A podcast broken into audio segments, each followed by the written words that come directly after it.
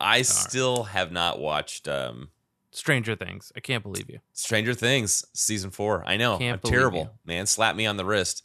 I uh What are you watching now? well that's the thing, man. I'm not watching anything. We're we're out of the bear. And every time it's been like a a, a busy, busy week. And so when I sat down in front of like I'll sit down in front of the TV the other night and I didn't want to get into like a heavy show. So Yeah. I just couldn't do it. And that happened a couple of nights in a row. So it sits there unwatched. I ended up watching, uh, you know, because we have over the air. And so I ended up watching, um, it's called, it's called Localish. It's like one of those 7.2. So it's like an ABC substation. And it's Uh-huh, like a good, I mean, it's a light show. It, it talks about local eateries. They talked, it's like they, it's something they would have Donut Friend on. So they'll, they'll Uh-huh. talk about stuff like that. It's just light. It's, it's easy for me to watch and then I can go to bed. I'm not going to be all wired like when I was watching, I think it was uh, season three, and I was just like, I finished an episode at 11 or 12 in the morning, and I'm like, my heart's pumping at 100 beats per minute. so it's just nice. It's easier. I like an over the air uh, channel every now and again. Yeah. And what was it? We were talking about that today uh, in Discord, right? What was it? Jed asked if, if you could have the, eh, without spoiling anything, he just said, hey, if, if there's a Vecna fight song, something that Oh, right. allows you to defeat or fight this this creature, and he's like, what would your Vecna fight song be? And I thought about it, and I don't know if you saw my response. I went through No. and looked at my last FM, and t- with 481 Scrobbles, my top Scrobbled song is "Lucky Denver Mint." And I thought, I thought to myself, man, I listen to that a lot, and so I could think of songs that just eh, like strike a chord with me now. Like it's like it's in the moment where I'm listening to. I'm, I, I don't know. I'm listening to Black Balloon a lot. You know, from 1997. Baby's black Bloom. yeah, and it's just like I could have said, you know, this one gets me going. I don't know if it's like a good a, a song for that, but um, I looked at the the stats and I thought, you know what, I'm gonna go with Lucky Denver Mint. So I did. Solid. Yeah, Yeah, I don't know what mine would be. it's a tough. I think it's a tough thing to to answer because like you could go with something like Danger Zone. Yeah. You know, like that. That you know the way that they opened that movie with it, it just it got you and I pumped watching that thing. Yeah. Listening to Lucky Denver Mint puts me in like a good. I think what I said was it. That song centers me. It it lifts me up. It uh it sets me straight. It's just like one of those songs where if I'm sad, it lets me feel sad. If I'm feeling happy, then it it reinforces that feeling. Well, I think having that data up on Last FM is really helpful. Um, because when you were able to find your Vecna song, you just used the evidence. It was clear. this is Jimmy E Pod.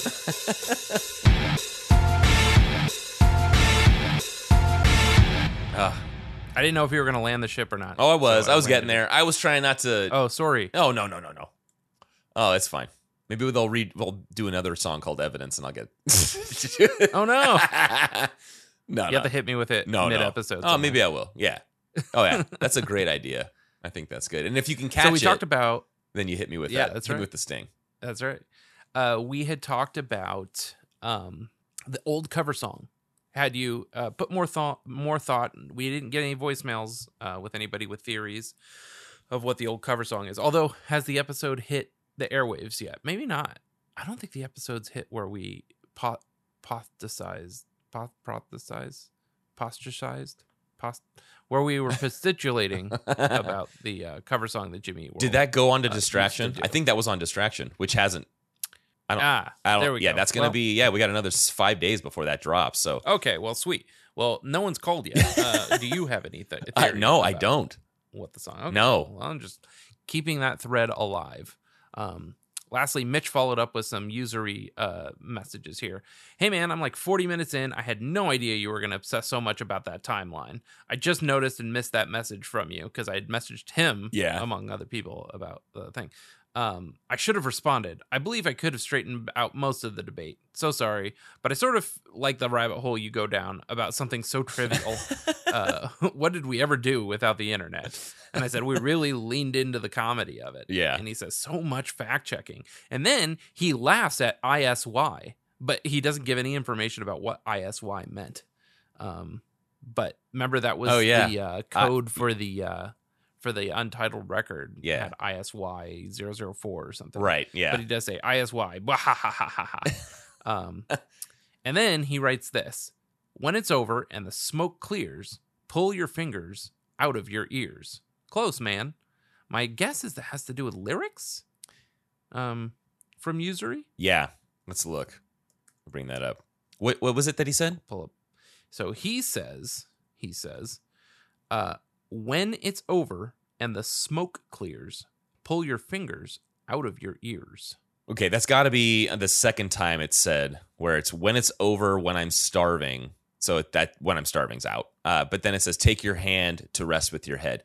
The other one was could it be yanked out of your head? I guess I mean either of those. We just they were both misinterpreted lyrics. That's Yeah. so different though. It's Very. so different. But you know what? I wouldn't pa- put it past uh, I didn't play bass in the band at the time. Jim. yeah, right. Jim. Uh, Jim has this this ability in these early years to make words sound like not Yeah. the words at all, yeah, right. Totally. at all. All right. Well, um, and then lastly, I guess housekeeping wise, uh, my audio fidelity was weird, uh, and Justin had mentioned it. it audition again. This is why I don't record on the computer. I'm just doing too much all the time, so audition keeps stopping recording because the video. car- I'm just taxing the video, the audio card too much. The sound. I don't have the Sound Blaster Pro 16. I just have the Sound Blaster 16 in this machine. So, um, uh, yeah, it's like I think Premiere is trying to take over the sound card while it's recording. So Audition's like, oh, okay, you're done recording. But then what happens at the end when I hit stop recording? It li- literally deleted all the previous audio files that uh, That- it should uh. have kept. So so annoying. Uh, hoping that this week is a better uh, experience. So we'll see. Anyway, that's it for housekeeping. Do you have anything else before we jump into the song Evidence? Uh, no housekeeping. No, no, sir. Sweet. The song is Evidence. The album is Invented. It's track 3 of 12. It was released September 28th, 2010. Uh, Jimmy Eat World and Mark Trombino uh, tag teamed the production on this. Uh, it was recorded at Unit 2 and Capitol. Uh, one Discogs entry said that some of it was recorded at SAE Mastering, which is interesting. Um, and uh, also, I found a version that said that some of it was recorded at Mark Trombino's house. Um, so that was uh, interesting written by Jimmy World Singer is Jim. No one's featured on this. This is a uh, DGC, David Geffen Company, and Interscope Records uh, label. Did you know? I was watching this uh, LA in a Minute uh, Instagram page that I love now, and he talks about the top five beaches in LA. So I was like, oh, what's what's what's he what's he like? It's interesting that he lists Dockweiler on there because I feel like no one goes to Dockweiler because I grew up going to that beach and it was always empty compared to like where I felt everybody else was going. But maybe it's the popular beach now or something. Anyway, he's like, uh, uh, he recommended, I forget the name of it, but he specifically pointed, you know, a lot of people think that this beach is private because it's behind a bunch of houses, but LA beaches are open to the public. So you can go to these beaches right here. And he pointed out specifically that uh, there's a walkway from PCH to the beach between these homes. And he said this walkway runs along the side of David Geffen's house. And he's c- constantly trying to get people to think, like, put up fake no parking signs, put up fake no entry signs, but they're fake. They're not real. They, Right. They're not enforceable because it, they're public beaches. So anyway, David Geffen, uh, DGC, David Geffen, Interscope Records. That's how that came up. Uh, it is a Do I Get a Pickle with That track. No demo that I could find. It's been played 105 times, 62 alone in 2011, um, which is right after the record hit. Right, right. First time they played it was a week before the record came out, September 21st, 2010, at Center Stage in Atlanta, Georgia. Most recently, they played it October 25th, 2014, at the Orange Peel in Asheville, North Carolina, according to Setlist FM. Notable high note of A4 and F sharp 4, notable low notes of F sharp 3 and D3. 48.4 thousand listeners scrobbled the song 239.4 times, 27 of which is from me. How many do you have? That's funny. You mentioned 105. So I've listened to it a couple of times since, right? So I've got 107 now. Uh, 107 listens? yeah, for this song. Yeah, Crazy. yeah. There. many, uh, what, what were the Spotify numbers on this track? Oh, uh, yeah. You know what? Let's go back to that. That is um, 1.3 million for this track compared to My Best Theory, which has 5 million.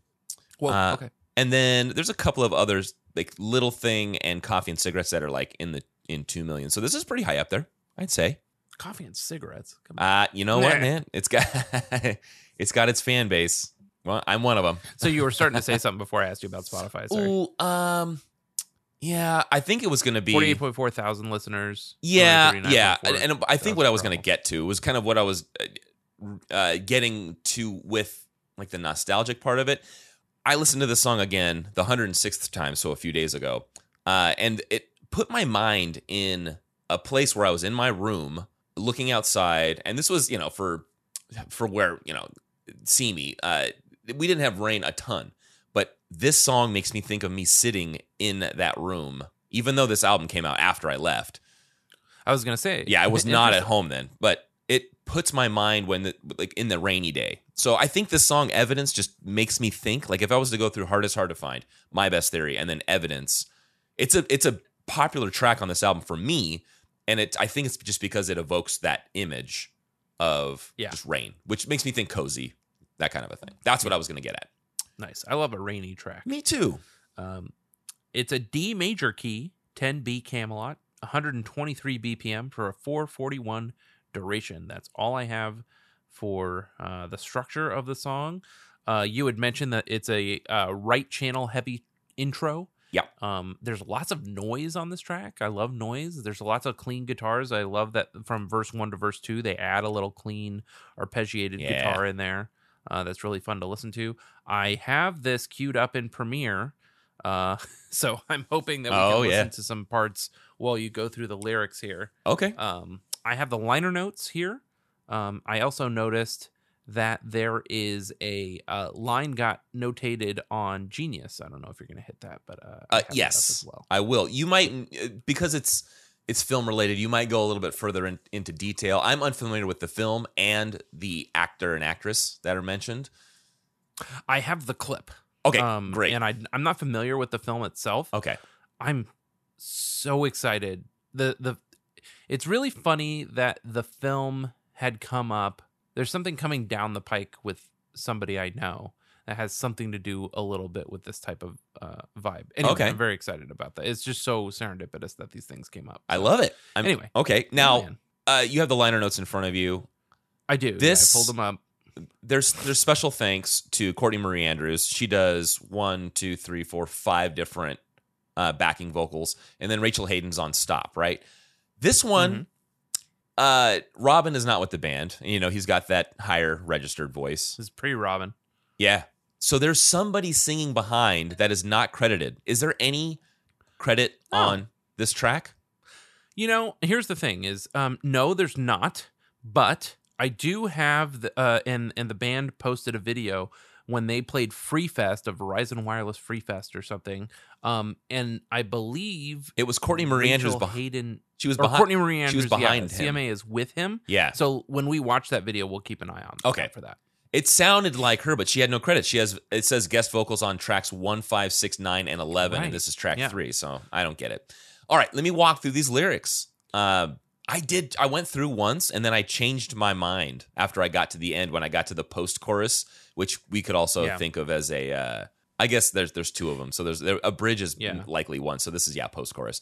So it changed my tune, and I've and I, I modified what I had written earlier. So let's see. We'll start here up at the top. So this is evidence. Follow you around until it's time. Time to leave. Swimming into the idea of your scene. Uh, I think I think the boy is is smitten or was smitten with this other person, uh, and he's swimming into the idea. Like I have visions of somebody slowly making their way into this other person's life. Like he, he he wants to incorporate himself, so he's just slowly nudging himself along to become part of this person's life. Um, and then swimming into the idea of your scene. They're examining what they're about, their interests, their desires, and then almost drowning in all of it. Like I'm so, I'm so overwhelmed with this person, and uh, I, you know, I just love everything about them. Then it changes a little bit here. They're all the while proving patiently, I earned to lie by you when you fall asleep. And I think he's been there this whole time, waiting patiently, persistently, and that camaraderie, his ability to just kind of hang around her and be part of him, be part of her uh, life, is is has earned him this coveted spot next to her, where they both fall asleep. Um, although you could you could look at lie as having two different meanings with what we'll get Mm. to in the next in the next few lines here. I think when it gets a little more serious. So hang up a sheet between our things. This is those two lines that I think had the annotation there in Genius. Mm-hmm. And I think at first I thought perhaps he's nervous or just overly cautious, willing to hang a sheet like in that Frank Capra film, uh, trying not to Mhm. seem like they wanted anything more. Like let's let's just be innocent. Uh, but I believe what actually happened is there something happened between them, and they're trying to separate themselves from one another, and they're going to put up a sheet in between their things. So Right. that does bring up the line. Uh, let me see. I'll give you the exact annotation, and then do you want to kind of go into detail about it? Yeah, I, I I pulled the clip. It's only a few Okay. minutes long, Cool. two forty three, and we can watch that together as well. Okay. I just sent you the link. Great, yeah, and I'm in that now. So it says the genius annotation. Uh, who is who annotated this? Uh, it just says one contributor. I can't see who it is. Corey Davis. Thank you. Uh, in the classic Frank Capra film, It Happened One Night, Clark Gable and Claudette Colbert hung sheets between themselves to enforce the fact that they were not a couple, but were only sharing a space for the night. So here is a bit of that scene from It Happened One Night. That, I suppose, makes everything quite all right. Well, this? Well, I like privacy when I retire. Yes, I'm very delicate in that respect. Prying eyes annoy me.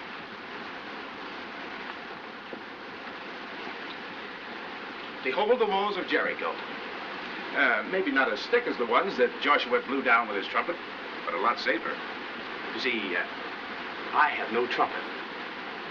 Now, just to show you my heart's in the right place, I'll give you my best pair of pajamas. Uh, do you mind joining the Israelites? You don't want to join the Israelites? All right. Uh, perhaps you're interested in how a man undresses. You know, there's a funny thing about that. Quite a study in psychology. No two men do it alike. You know, I once knew a man who kept his hat on until he was completely undressed. Yeah, now he made a picture. Years later, his secret came out. He wore a toupee. Yeah. You know, I have a method all my own. Uh, if you'll notice, the coat came first, then the tie, then the shirt. Now, uh, according to Hoyle, after that, the uh, pants should be next. There's where I'm different. I go for the shoes next. First the right, then the left. After that, it's uh, every man for himself.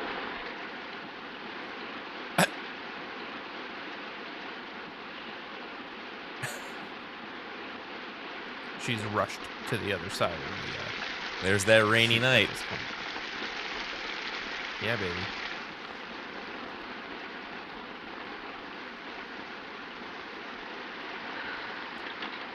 We should put the song under Still the with me. Brett? Yeah, I think you're right. Ah, don't be a sucker. Oh, Clark. Good night's rest will do you a lot of good. Besides, you got nothing to worry about. The walls of Jericho will protect you from the big bad wolf.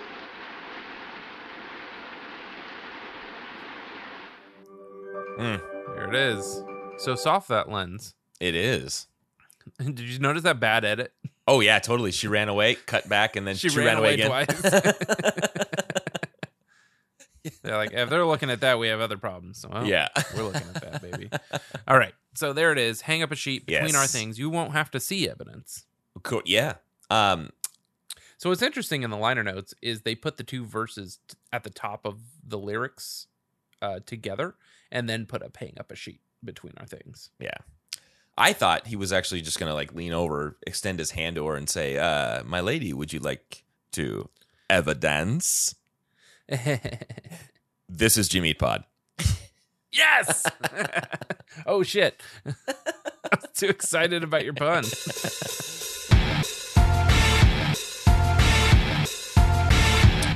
Sick, dude. Well done, sir. Thanks, man. I figured that was as good a time as any.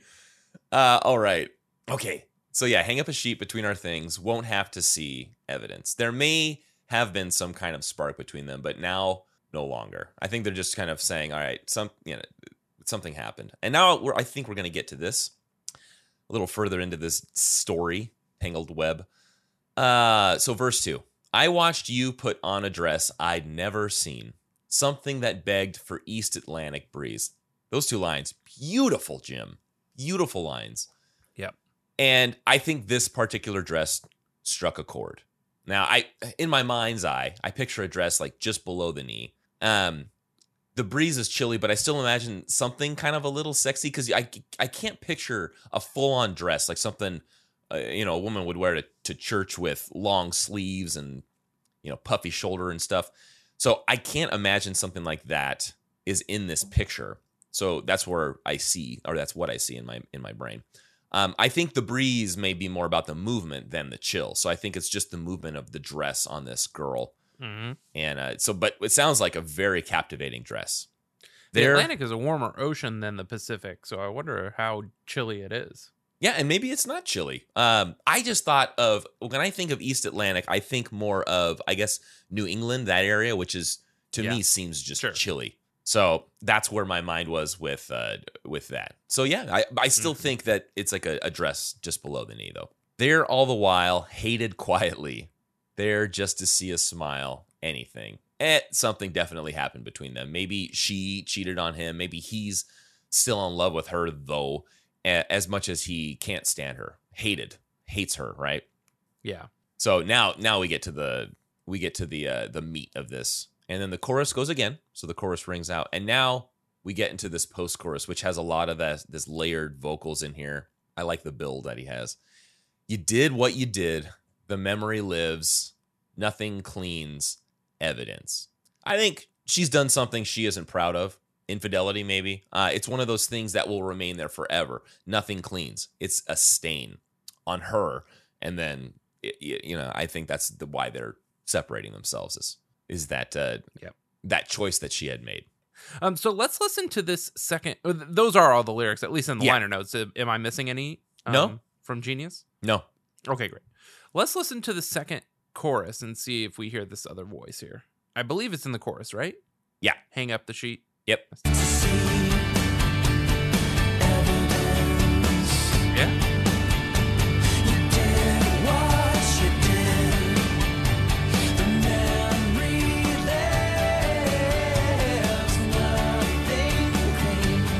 I feel like it's Jim in a It- falsetto. yeah, I think you're right.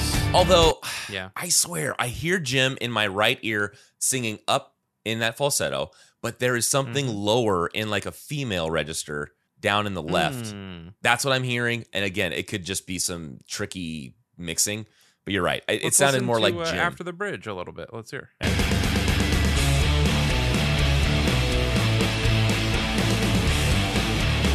This sounds like Foo Fighters. oh yeah, totally Foo Fighters.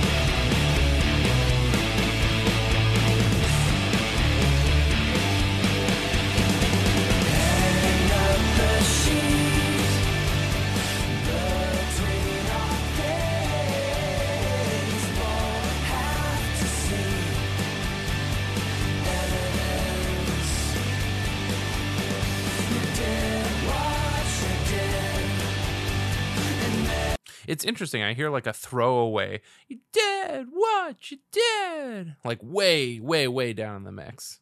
Like somebody's know- throwing. Like it's almost like Jim's throwing the lines away.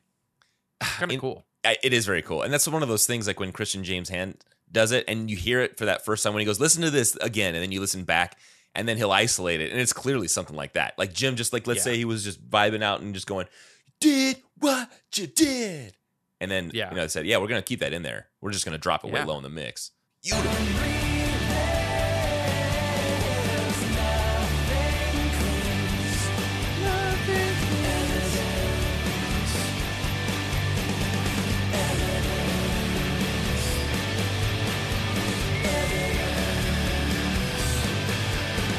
Love that uh, feedbacky guitar in there.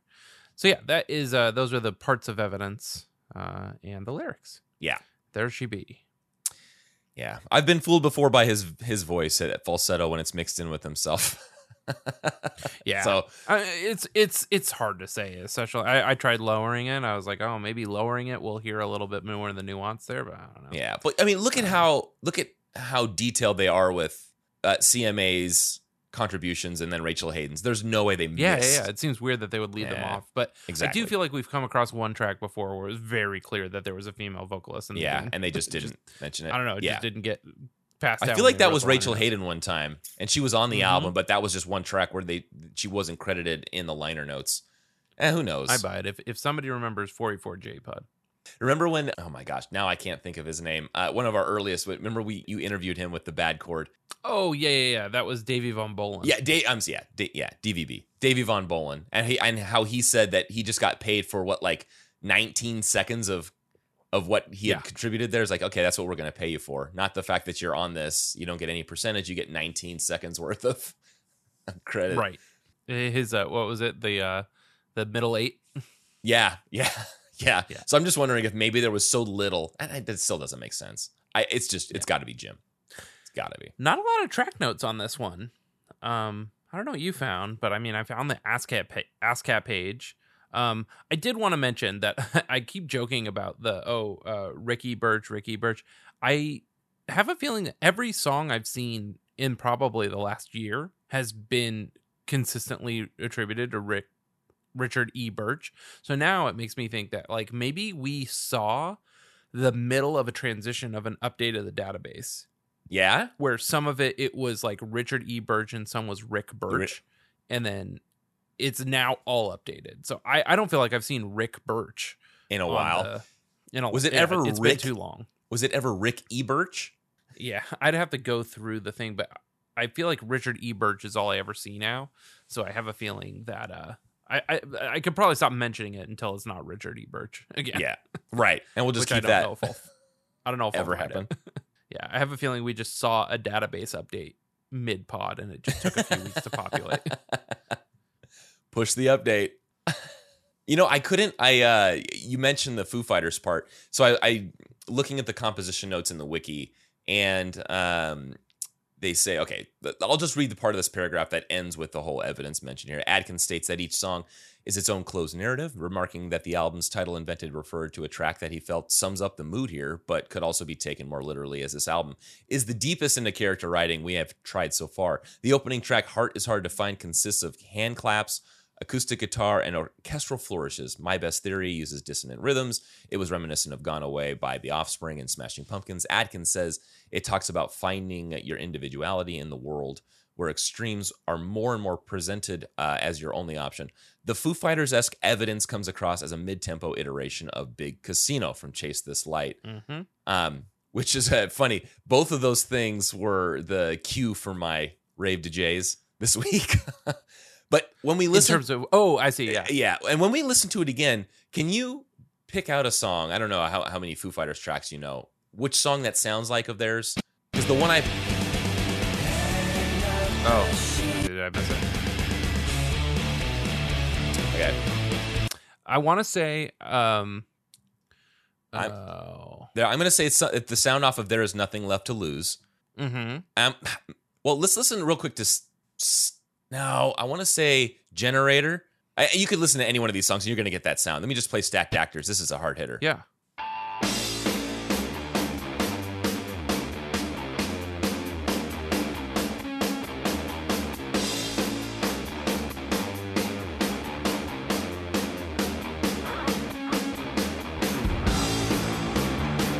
It's not the same track I think you and I are thinking of, but my money's on the 1999 sound that they had after uh, Co- The Color and the Shape. Uh, let me look at their record. I, I don't remember the names of all their records.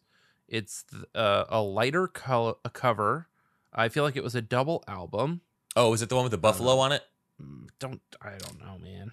Um, let me look at Foo Fighters albums. What was it? It was 2005, I want to say. Oh, you know what? We were just talking about Orange County. Is it the one that was in Orange County?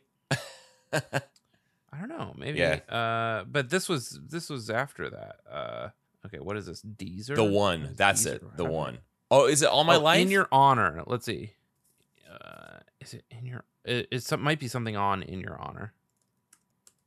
I want to go to this album and see. It's on the tip of my tongue. Not one by one, huh? In Your Honor. I would like to see what this album has. Maybe it's No Way Just Back. because that's the only Foo Fighters record I ever owned. yeah. Let me. Uh, I'm gonna go ahead and play through some of the tracks and see if anything. I do remember loving this opening track.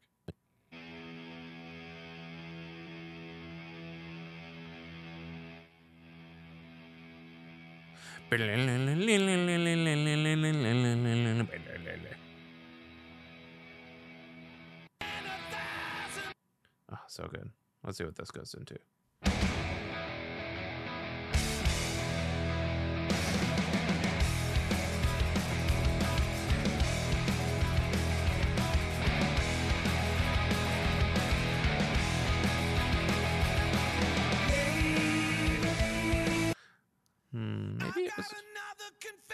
But it would have to be like the bridge of this. Let's see.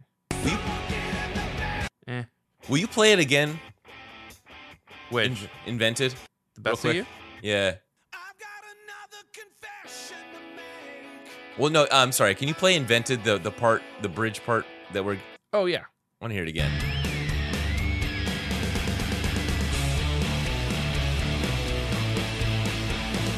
I, I mean, it kind of sounds like Hero. You know, here, you know, here, pause or not pause that. Here, I think maybe it's hate. No, it, you know, it's got to be the color and the shape. I'm getting, it's got to be something off of that album. Because here's Hey Johnny Park.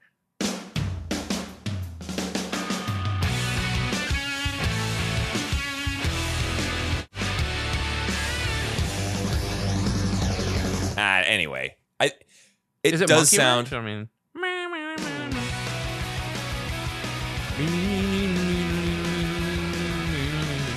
it's it's gonna be a song I know. Like it's not Yeah. gonna be some album cut. You're right. Like we have to go to like Foo Fighters Essentials. Let's see what's on Foo Fighters Essentials. Uh, not times like these. That's too much of a. I love Pretender. Is it Pretender? It's not Everlong, is it? No. There's no part in Everlong toward the end, though. Are you sure it's not All My Life? Oh. uh, no, there's no like. Oh, maybe. Yeah.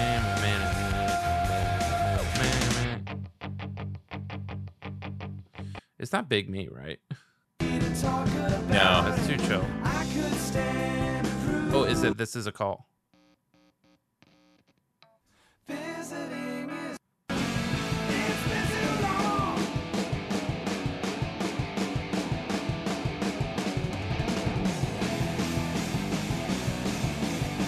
Too far off. No, yeah.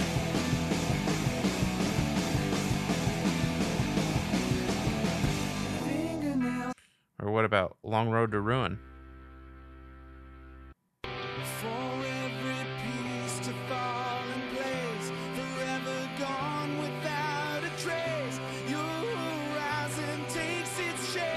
Nah, too chill.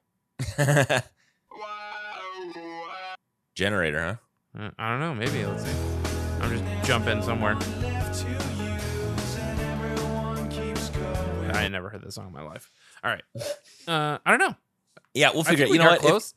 we we got close enough. I think we have to agree. There's probably like a couple of different songs mixed in.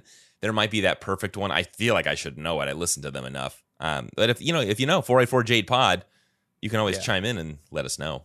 Foo Fighters get right in under the wire of like. I do think there are people that listen to Foo Fighters on purpose. no one listens to Red Hot Chili Peppers on purpose. Yeah, Somebody tried to tell me, was it you that was like, "Oh, the liner notes of this record," and be like, Yes, "I would never me. fucking know because I've never touched a Foo Fighters record." on my uh, no one listens to the Foo Fighters I- or fucking Red Hot Chili Peppers. Enough people listen to Foo Fighters that I'll allow it. the the album Californication was uh, I, that's the one that I had. Uh, I would probably would wore that CD out if you could wear CDs out. Uh, the other albums I didn't really listen to that much. I just yeah, I guess they I had mean, their I'm tracks. just but- starting to like sort of appreciate. I I heard somebody go through uh the Sublime record uh and like sort of appreciate like their influence and some of the cooler things that they did that I don't think most Sublime fans probably know, which made it more interesting to me, which is like that record is more of a cover record than anybody knows because most of it is just from Bradley's like 7-inch and record collection he grew up on where they're just transposing a bunch of music like reggae and ska artists that his dad had records of. Like they're not original compositions.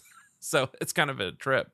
Like there's a straight up NOFX record or NOFX song on that Sublime record that everybody knows. Did you know this? no.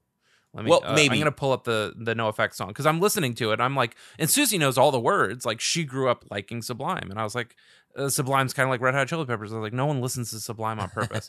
um, and I recently had heard. I want to say it was Danny from Sadie Hawkins Pod, who knows more about ska than anybody I know. Um, that was like they're great, but not for any reason that anybody knows. Um, and he went into if it wasn't him, it was somebody. But um, uh, let me find the song. Okay, I'm gonna play. Yeah, I, th- I figured it was this song. Let's see. I'm just gonna really quickly. It was yeah. I was gonna say they put this song, but it's this one. Okay, I'm gonna play you an effect song All right. and tell me this is from Punk in Drublic. Um, but tell me that you don't know this Sublime song.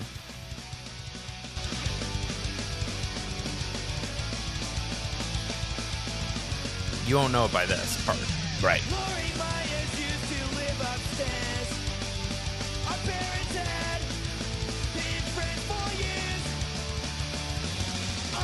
And this song is older than the Sublime song. And what's a bummer is Fat Mike, who is mostly like the worst person all the time and just like insufferable, specifically said that he talked to Bradley to tell him like, "Oh, it's so funny that you did this song and it's so bad." Um, and Bradley was really rude. He was like, everybody else in Sublime was really cool, but Bradley was really rude and not cool. Um, so which Sublime song is that? That's the Sublime song, right? I can just hear the going. Yeah, l- let me Which see. one is it? How does it sound? And that's probably like Uh, ninety percent of their tracks. Myers Sublime. Hmm, It's Seed. Ah, And I guess it was uh what I found was what I found online when I was listening to it Gee, I'll be sad. oh, it's faster than I thought. I'm sorry about that mess. I was that they There it is. bye, if I see it, still, I knew she could take it if I opened but like it was supposed to be a straight cover and he couldn't figure out how to play the rest of it, so he just made it his own.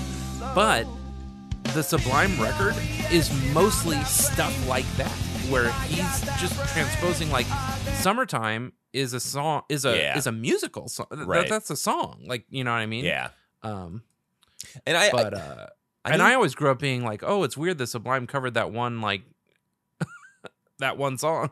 right. but I guess the whole record is full of that stuff. Anyway, this has been Sublime Corner of, uh, and I'm not equipped to really speak to. But what's interesting is like I was looking at pictures of Bradley when he was younger and when he had long hair, and he looked like a completely different person than I ever knew him to look. Like he looked more like um, uh, Taylor Hawkins. Oh than- yeah, than I ever had thought. I was like, oh my god! Like if you put a picture of Taylor Hawkins and a picture of young Bradley next to each other, I'd be like, oh, yeah, that's the same guy. well now I got to look. Yeah, Oh yeah, he does look like just like Tim. There's a picture of him at uh, with that Corky's shirt or Yeah. Gorky's. Yeah, yeah. So yeah, I'd never seen uh, Bradley look like that. Even this picture of Bradley, and I'll put it in the in the chat as they say. Um, Oh, I just never hair? knew him to look like this. I always thought he was just like more of like a kind of skinheady type dude. yeah. And everybody's like, "Oh yeah, all the girls loved him all the time. All the girls loved him." And I was like, "Really? Like, I mean, he just looks like a your standard '90s like uh bleached blonde dude." Yep. Anyway, Totally. Yeah. Okay. I'm not I, equipped to am talk. glad you you showed me the younger uh, Bradley Nowell. a ton about that, but anyway, cover record, Sublime. There it is. All right, let's see. Okay, you said you had track notes, not not a lot, but I kind of jumped ahead, I guess, by talking about that whole composition part of it. Um, no, no, no. That that was part of that my. was- uh, that okay. was part of my. Uh, all right, good. Track notes because there's not much, right? Yeah, Uh, I do have Jimmy Pod Theater if you want to. Uh, Yeah. If, let's if do you'd it, like dude. to I am always down for uh, Jimmy Pot Theater. Uh, do you have any background audio in your? Uh, Oh, uh, in my quiver. I should Yeah. add it to the soundboard, shouldn't I? in your quiver? Yeah. Bang! All right, I love it. Uh, let me just pull up some masterpiece theater music here. Yes. Um, stand by. Oh wait, this is a song by Marianas Trench called Masterpiece Theater. I don't. I'm not really sure what we're gonna get here.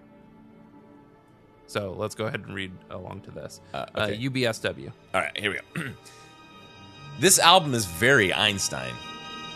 Do you have evidence? Are you sure it's not Edison? Oh boy. My best theory. Uh, stop Cut it out. everywhere you look. Little things. I guess that my heart is hard to find. Yep. This album is so underrated, but then again, so are all of Jimmy World's albums. I got her number. How do you like them apples? Looks at him confused. this sounds very uh, Queen. Yeah, totally. I do love me a good Marianas Trench, though. Never heard them. I almost thought he's got. I've been here before a few times, It's good. They, uh, but I'm quite aware we're dying. I think they call their fans Trenchies. Cool. I follow them on Bandcamp. I don't know why. I mean, I guess because I liked one of their songs. Um, You're trenchy. uh, yeah, What's the Mar- What's the Marianas Trench song I gotta hear? Rhythm of Your Heart, man. Give that track a listen. Rhythm it's of good. Your Heart. Let's take a listen to Marianas Trench. Rhythm of Your Heart lyric video. Here we go. Oh, I dig the aesthetic of the lyric video. I didn't put it in and watch together. Sorry.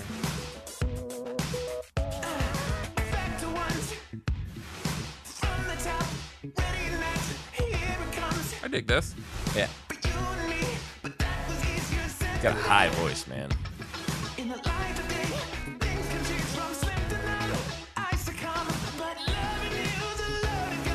I, I, I don't wanna leave this no. Oh, This is not what I anticipated from uh, Marianas Trench. Wait, This is great. wait I till it gets a little bit higher, Thank a little you bit for higher. introducing me to Marianas Trench. Oh, should I play a little more? just go a little bit. What I shouldn't. I wanna say no and I couldn't. So meet me in the dark. Kiss me in the shadows of every spark. I know we shouldn't start. This is what we do when there's not a lot about a song. um, now I'm gonna do. Uh, Are you familiar with the Maine at all? Yeah, I've listened to them because of Okay, you. Okay, I'm very excited to see the Maine.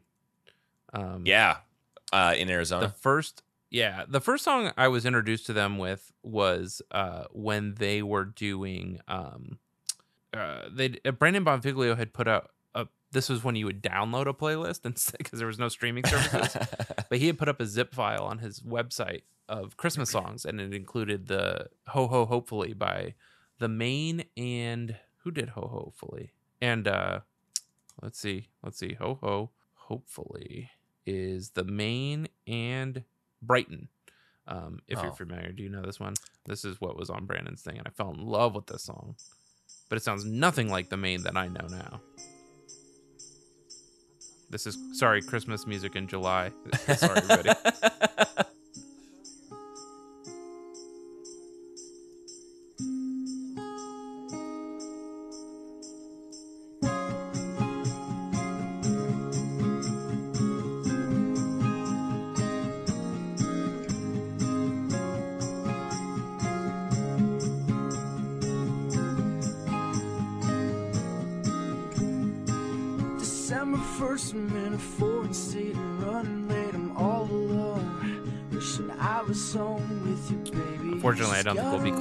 to Christmas to hear this live. When she's not around, when she's not around, I'm going crazy. We like to talk about the plans we made. should've jumped at the chorus. Sorry, everybody. we're together. I hope for better Although I love it. this year. But you, my dear,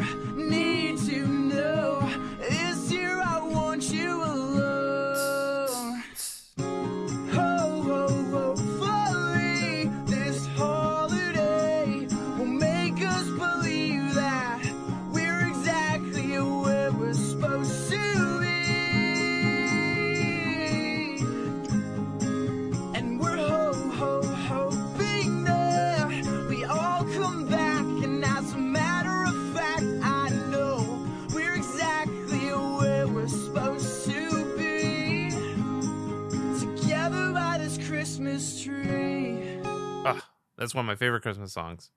Um, so then, dude, "Lovely Little Lonely" comes out, and I'm like, the Maine. Okay, I guess I'll check it out, dude. This record. Do you did you listen to "Lovely Little Lonely" at all? I mean, look at the album cover. Uh, It lovely little lonely. black I and white photo one. of hands look like they're entering a pool, uh, coming from the top of the frame there. 2017. Yeah, I believe this was the the album I listened to. Yeah, I listened to it once This song through. right here, I uh, I sold me and Susie.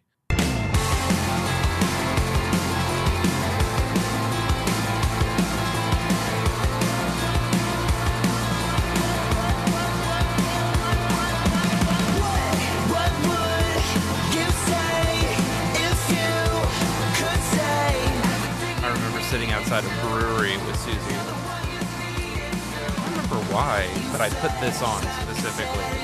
And it was like one of those moments where like we're just sitting in the car listening to this song specifically, and then this part hits. Oh, dude. I lose my voice when I look at you. Can't make a noise, I'm trying to tell you all the right words. Very excited to see this live. Yeah. Words. Just another lovesick afternoon. Black butterflies and deja vu. Hoping for the right words. Waiting for the right words. So good, the best. Yeah, I like them. Uh, so anyway, But yeah, that was the album that uh, I think I want to say like a year ago you turned me on to it, and I listened to it all the way through. I liked it. I mean, I didn't. It wasn't anything where I was like, ah, I don't want to listen to this anymore. fuck this band. Nah, it's good rock music. Yeah, dude. All right, so uh, let's get back on track. Evidence. There's not much. Uh, Zach Lind. I have a tweet from Zach Lind, uh, and a bit and a tweet from the band, which is basically along the same lines. August fourth, 2012. Whenever I hear someone say Namaste, I immediately think of Eddie Pepitone. And then he says there's a not safer work. Oh, now I need to see what this is. This is a YouTube link. Let's take a look at this together. This is leading up to evidence, I promise.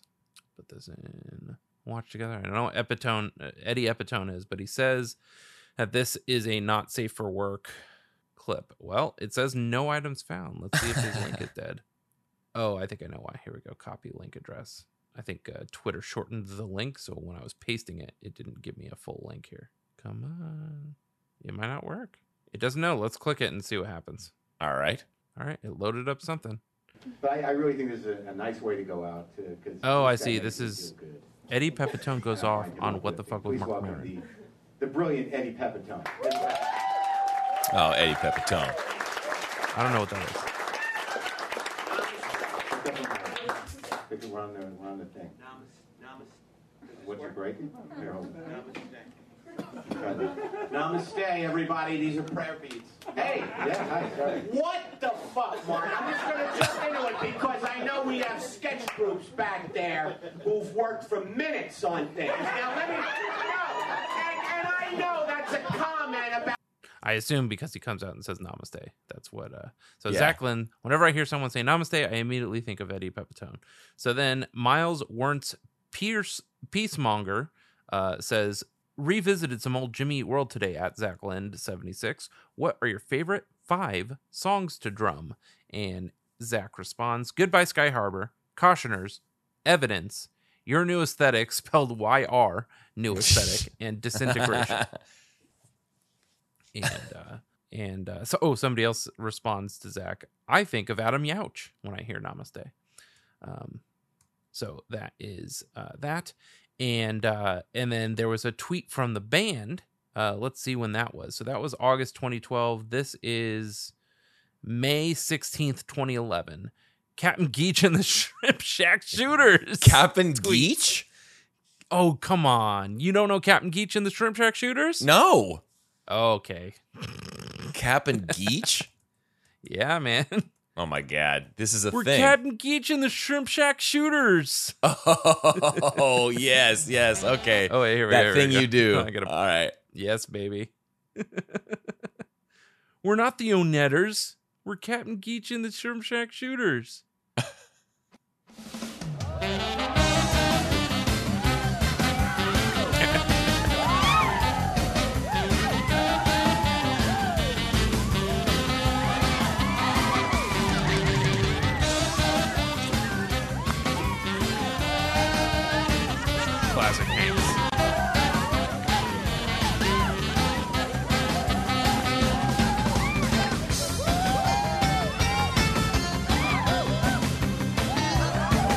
We're almost as far away from this movie as this movie was from the time period it's making fun The of. music That's stopped. wild. Yeah, keep playing. All right, Anita. I get the message. It's about time you noticed, Rick. Thanks, Goofball. Sure thing, Anita, sweetheart. Keep dancing, goofball. Now we got at the ocean. Say the line. We're being invaded. Run out of the shot. Fly back. Fly back.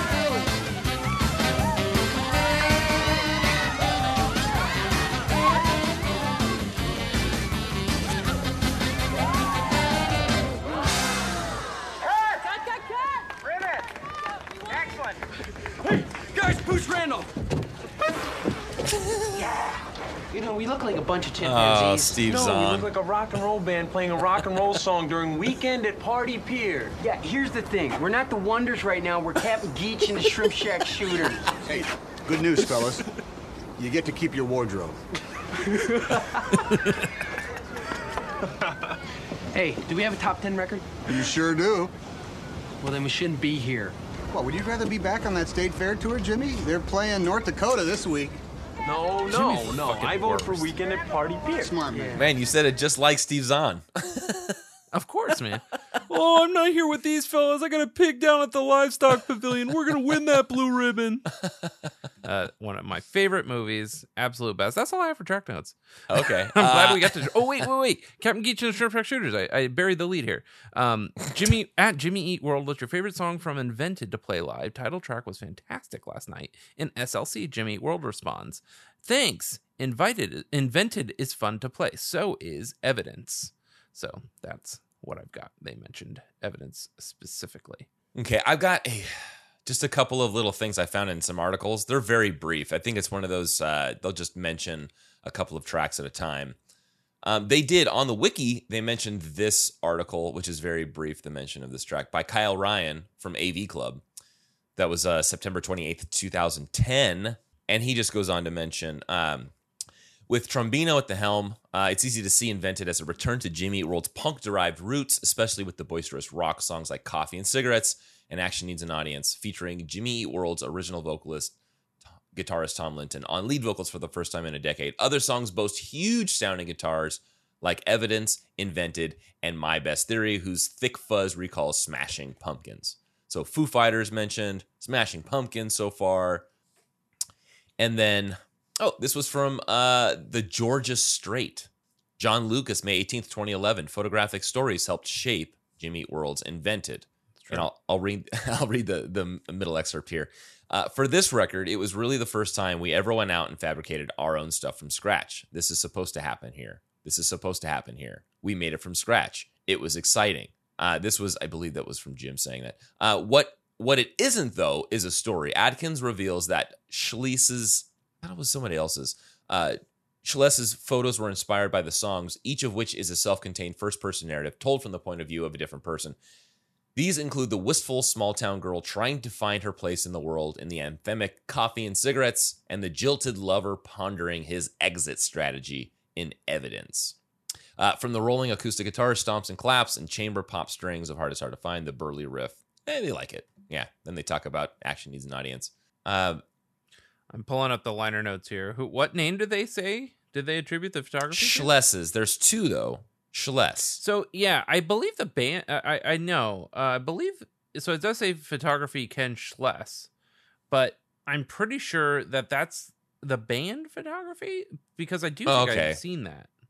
Right. Um, yeah, because I'm it's looking here and it says Ken Schles, but we know that there's. I thought it was. Well, uh, yeah, because Hannah women. Hannah Stark, yeah, it's Hannah Starkey and um, God, the other one is escaping me.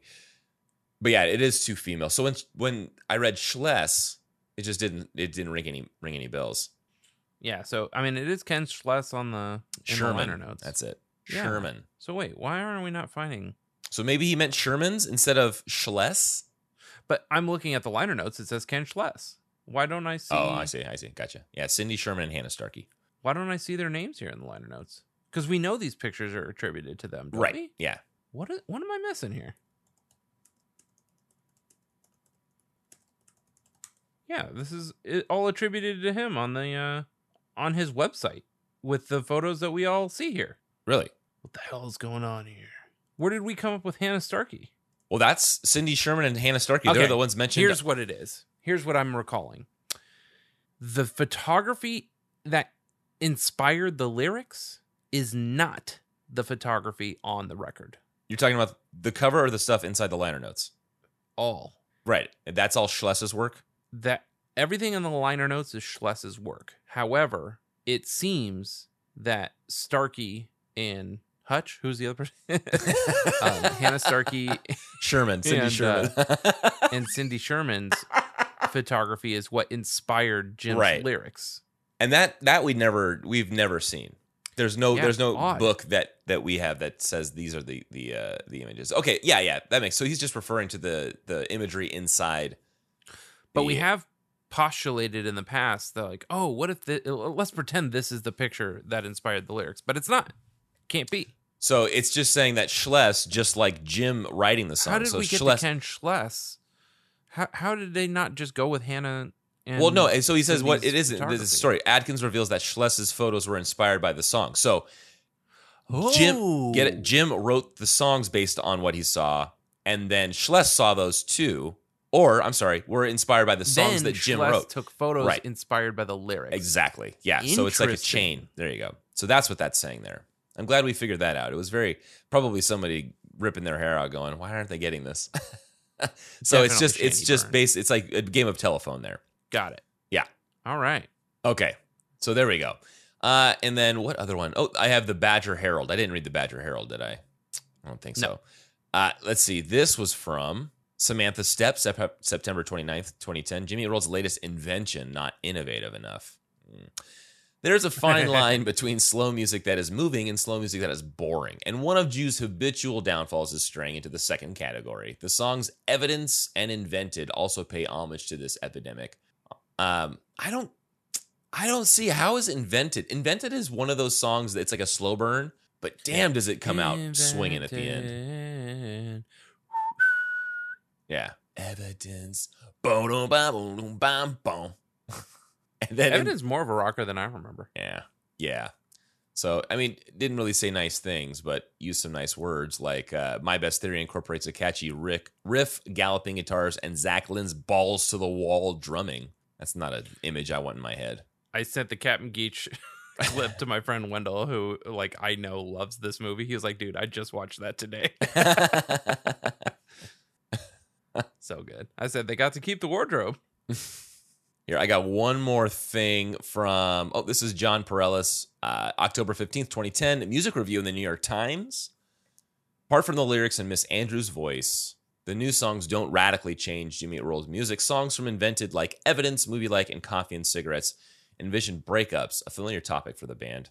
The tunes stay within stylistic boundaries, neatly placing their hooks and melodies, and sometimes, as in Evidence, methodically working up its guitars to scrabble and blare, but their most distinctive sound is Mr. Adkins' voice, a tenor that bleats occasionally but doesn't slip into the worst emo whining. Bleats.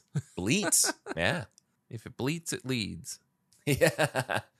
So that's all the article uh, information I could grab. Nice. I did pull chart info. Uh, now I copied and pasted it, so I don't know how well this is going to translate here. Australian albums chart invented made it to number twenty. Canada top one hundred uh, made it to twenty two. Canada alternative albums made it to number five. UK albums chart made it to twenty nine. US Billboard 200 11. Uh, US top alternative albums number two, and US top rock albums number three. Uh, that is some chart information for the album Invented. Uh, shall we jump over to Community? Yeah, let's do that. Oh man, already. I have some shout boxing. Sweet. Uh, I mean, not not anything hard hitting. Uh, let's go to the oldest shout box. The guitars in this song melted my face off during the Atlanta show. This was the hardest guitar sound I've ever heard Jimmy Eat World produce, says Jay Stewart to be September 28th, 2010. Uh, followed exactly uh, right away by Graham 1986. This one sounds like pretty ordinary album filler, in my opinion, of course. September 30th, 2010. Um, somebody else mentioned the track melt, uh, the face melting guitars. Uh, somebody disagreed with Graham 1986. This one had two "This shout is unavailables," which I'd never seen before, but people just deleted their take or something. yeah, or I wonder if they got flagged or something. Yeah, I wonder. Hmm. or maybe it was Spam or something. Best song on the album, good song, so so good. Yes, sounds like something Foo Fighters. There's nothing left to lose, says Nikki Coyote. Is that a Foo Fighter song we should be exploring here? Yeah, There's there's nothing left to that, lose. that- well, that's the album that I was saying. Originally, it was off of. That was Oh, see. 1999. Oh, so it does say it sounds like something off Foo Fighters. There's nothing left to lose. So Okay, we good. Just don't know which which track, but they agreed with that part of it. Captain Geech. Yeah. and then Wendell wrote, "Oh, I'm not here with these guys. I got a big down competition, and we're gonna win that blue ribbon." Yeah, I think we can all agree that it is definitely uh, that Foo Fighter sound. Although, man, my gut went with uh, "There's nothing left to lose." Anyway, hopefully Yeah. we can I figure that don't out know one their day. catalog well enough. Right. I really like the hits. I was never like mad when they came on. I love Taylor's drumming. All right, um, Okay. let's see. What is what number should I give you for this?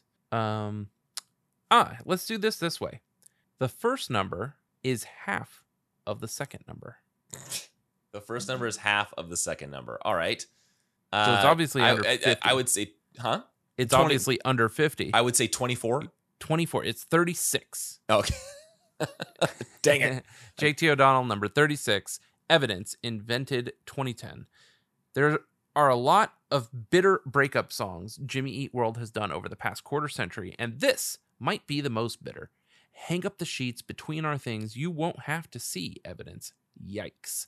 Hammering the point home are the power chords after the choruses, and these come together beautifully late in the song when Jim sings the chorus over those same bashing power chords. Augmenting Jim's vocals on Evidence, and throughout most of Invented, is Courtney Marie Andrews, who was 19 at the time it was recorded, but in the intervening years has become an accomplished country artist in her own right. Her voice is her voice perfectly accents Jim's uh, all over evidence, adding the right touch to that song's inherent drama. Also, here are the guys playing evidence with Andrews at K Rock in LA around the same time Invented was released. Hilariously, they brought more equipment than could fit in the small room where they usually have bands play. And as a result, it looks like they stuck Tom in a hallway. Poor Tom. and uh, I remember when they uh, premiered it on Kevin and Bean, and they had to play in the uh, in the hallway. So Jake is saying that CMA is on this. So I don't know. Shall we? Why don't we listen to the K Rock version? Let's do that. That's the one. Yeah, okay. That's the one where they're in that. she was there for it, but um, let's see if she was there for for the K Rock version. I'll put this and watch together. Pretty sure this is on Kevin and Bean. in the closet.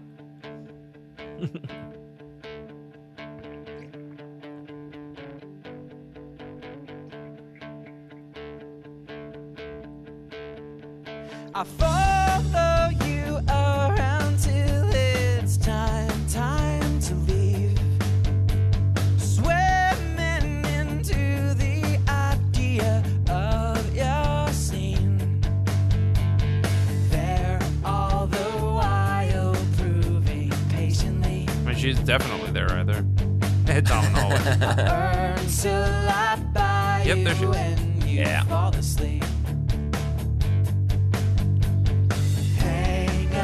I have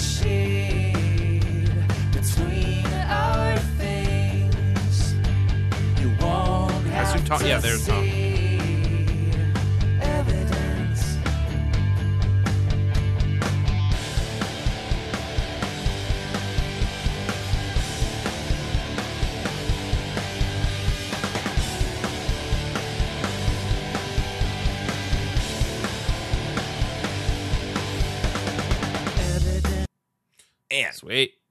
They sound so good, even playing out of a little Yeah, man. micro And studio. that was probably uh, what? Uh, when did Ke- Kevin Bean like premieres? That was probably eight in the morning. yeah, jeez. Like usually they'd be like, "Oh, Jimmy World Beer at seven and seven a.m." and then they probably premiered a track on the radio. Then they did an Yeah. interview. Then they went and played so after uh, Showbiz beat. um, all right, sweet. So that is uh, JT O'Donnell's number thirty six, and a little of the K Rock version that we did there. Oh, and then Twit FM. I found some reactions from that uh, in terms of community. Uh, the band tweeted this out uh, as a Twit FM thing. Uh, when is this? November 22nd, 2010. They tweeted out a few times. This is the only one that got found. Um, great stuff, guys. Great song, great album. Love it. One of the best songs ever, says Milkshake 103. One of my favorites from Invented says Stapler 21. And Alex Gass says, at Jimmy World, evidence. So that is all I have for community. What do you have? Uh, I got a couple. So we just did Around Reddit Way. we just did this uh this track this was from exile on dayton street a random poll a couple months ago anderson mesa versus evidence we did it then i think it was just what two episodes ago and Yeah. Ander- anderson mesa just beat uh evidence by about 12 13 points so not much. 89 votes votes in that one. But it does have a couple of like these i like these little uh, stats that they have in here. Evidence is the third track off of invented. Also the, the third most song played song from invented in their live shows which i believe you got to earlier when you're doing the stats. And then a song about seeing reminders of your past around you but it's jimmy world so it's pretty explicitly a breakup song. Agreed. And then i've got ooh table for glasses 24 uh, a year ago is invented jimmy world's most overlooked album what did they say about evidence in this Oh, I came across that article. It's in my uh, research, but I Yeah. never, I don't think they mention it, do they? It wasn't in the post, but it Mhm. is mentioned a couple of times. Let me go back five times in the thread. So the first thing was let's see, St. Edward said, Invented is an awesome album. I always see it as their different album. It's got a slightly rougher sound, not as shiny. It's the first time I'd hear I heard them swear, and Coffee and Cigarettes isn't just one of my favorite Juice song Juice songs. It's one of my favorite songs of anything ever. Look at that. Mm. buddy of yours. You guys could have a beer. Um they gave it oh yeah, on the on the third uh their third entry here for evidence is good track. The ending riff shares a little something with Pass the Baby. I get that. I think it's the up and down, the little jung jung jung jung. Yeah. Got that in there. Uh, what else did they say? Uh, Linus the Blanket. I've always placed Invented with my top three favorite albums. It's just so solid. Heart is hard to find. My best theory, Evidence, Higher Devotion, movie like the list goes on. Uh, and the last one here, Colin Fox 921 says, uh, as for the album itself, I find it quite enjoyable. Songs like Movie Like and Little Thing immediately hooked me, while songs like Stop and the title track took me a while to appreciate. Even simpler songs like Evidence really pack a punch. Yeah. Yeah. Let's see. Uh, I did like this comment here. This is a very brief comment in a thread for a different um, from Mini Droid six months ago. Which Jimmy World songs have grown on you? I didn't like Blister on my first listen of Clarity, but it has definitely grown on me after multiple listens. You know, I think I agree. I think it was just because it was a Tom song. I just kind of wrote it off for so many years. You know, or I liked it, but I just didn't really. set. I didn't pay attention to it. And then the comment about evidence down below is Bubble Snout says, uh, I was never a fan of evidence until I heard it live. Smacked me right in the face. It did. And the J Theory replies with, It's insane, isn't it? I do love that certain songs played live can have such a different effect on you and makes you just love it that Yeah. much more or more. I think that's when I fell in love with Blister, but I don't know if I'd really heard Blister before that. Yeah. Uh, another another live comment here. This is on the Facebook group. Angela uh, Benino Hardison says, uh, "What's your favorite Jimmy World concert moments besides meeting the band? If you have, I have several. Here are a few. Uh, getting to hear Disintegration with double drums and the guitar solo for Closer on the Futures tour, uh, and then I'll read the other ones first. Uh, every single time Jim sings this lyric from Dizzy, his intensity is so real during this line that stabs my heart. Jesus, is there someone yet who got their wish? Did you get Yeah. yours, babe? And that uh, the mention of evidence here, hearing 23 and evidence live for the first time. And you and I both saw them tour for the Invented, right? Yes. Yeah, I do. I, I, saw them have- at the Fox yeah, the Fox. Well, Fox in Pomona. Yeah. Not Pasadena.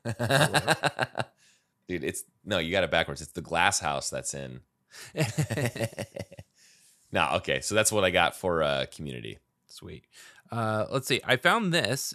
Uh, YouTube user Enoma posted a reaction video to this song just a year ago. Let's take a look. I feel like we maybe have come across these kids before.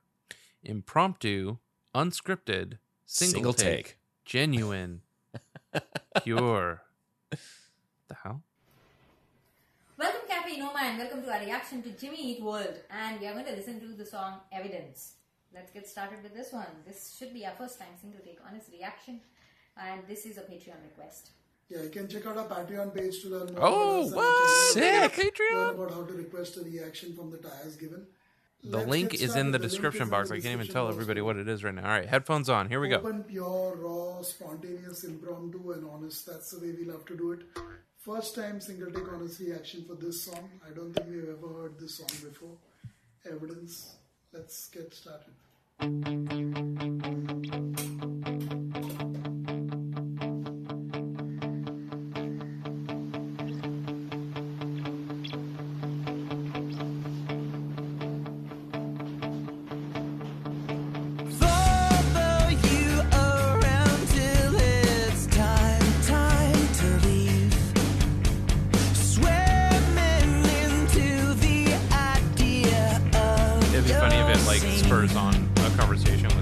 Their video's nine minutes long. Do you think they're gonna say anything while the song is happening,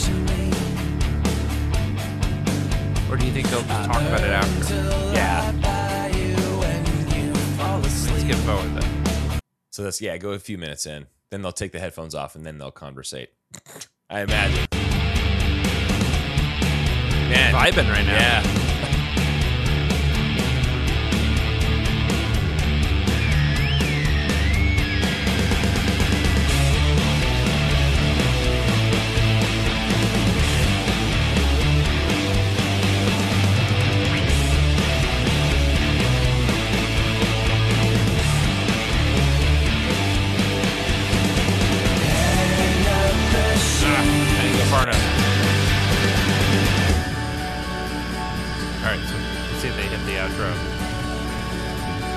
All right. Like, I don't know if there was something wrong with our version of the song, but it was like a lot of noise in it.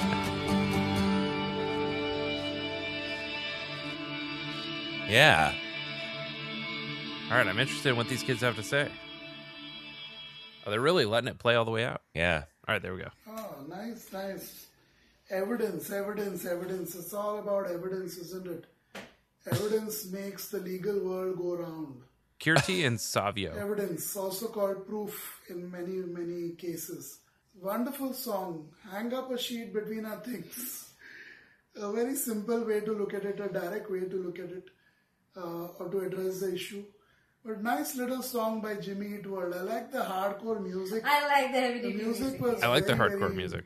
strong, very powerful, very nice to listen to. It wasn't uh, heavy, too heavy, but at the same time, it is not uh, something that's uh, that you don't like to hear. It was heavy. But Maybe not we should have just played this instead of if done the get what I episode. mean. I liked, I liked the way it flowed. Very nice. I enjoyed the song. I, I don't completely get it on the first listen, of course, and I'll be honest about that. But yeah, I do. I do know little bit of what what's happening, and uh, yes, and as I said, the legal in the legal world, or even in anything to do with uh, relationships or families, evidence is key.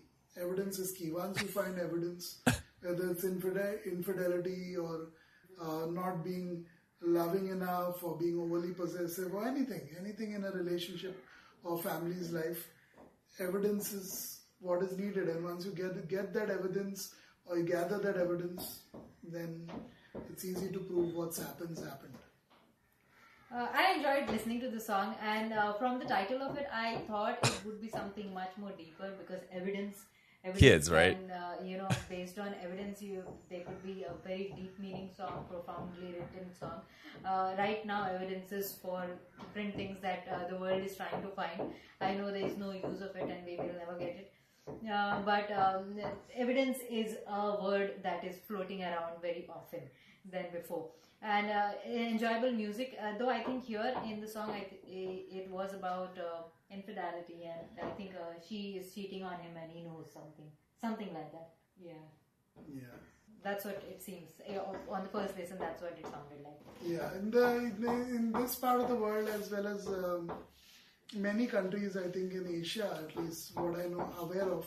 So Akash Anand one year ago says Jimmy Eat World is one of my favorite bands. Great reaction in the comments. As well as divorce. They're probably the one that uh, requested it. When Yeah. arrested is the biggest reason. Do they have forty point four thousand subscribers on Whether YouTube? Cheating or having an affair or infidelity, whichever way you look at it, Right. or it could be death.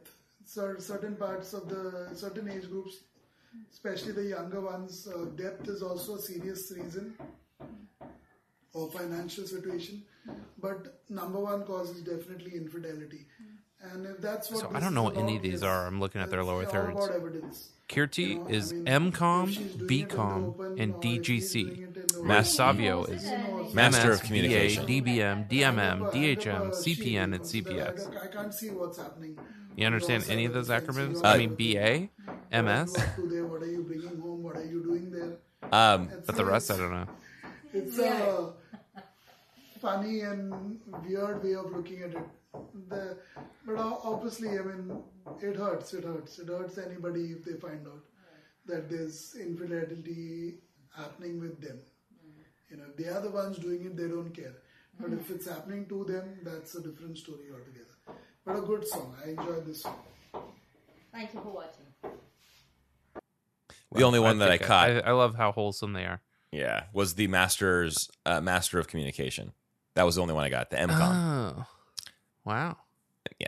And a bachelor's in communication and a, and a DGC in communication, did a doctorate of general communication. Jeez, I don't know. That- I, that, that makes sense to me. Yep. Doctorate. communication in general, she fucking knows. Yeah. Okay. That's what's up. All right, so I have a couple live videos that uh, that I also wanted to look at. One is the oldest YouTube video I could find of it. Let's uh, go ahead. I'll paste this here, and then I'll give you a little information about what I what I can glean. This was posted by user Audio Rock Seven. This is posted September twenty first, two thousand ten. Probably doesn't sound great. It's they're right by the soundboard though. Yeah. Light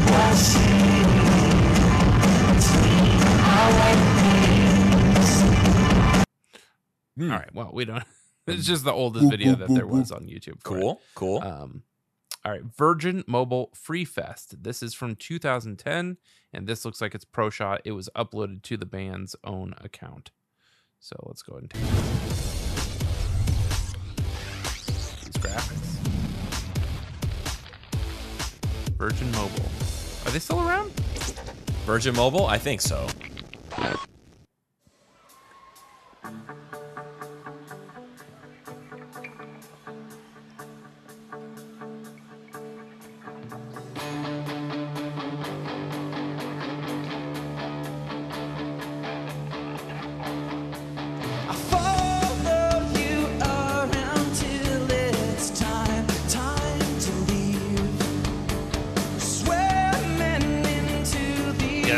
Song has a cool groove. It's not. It's a a little out of left field, which is cool.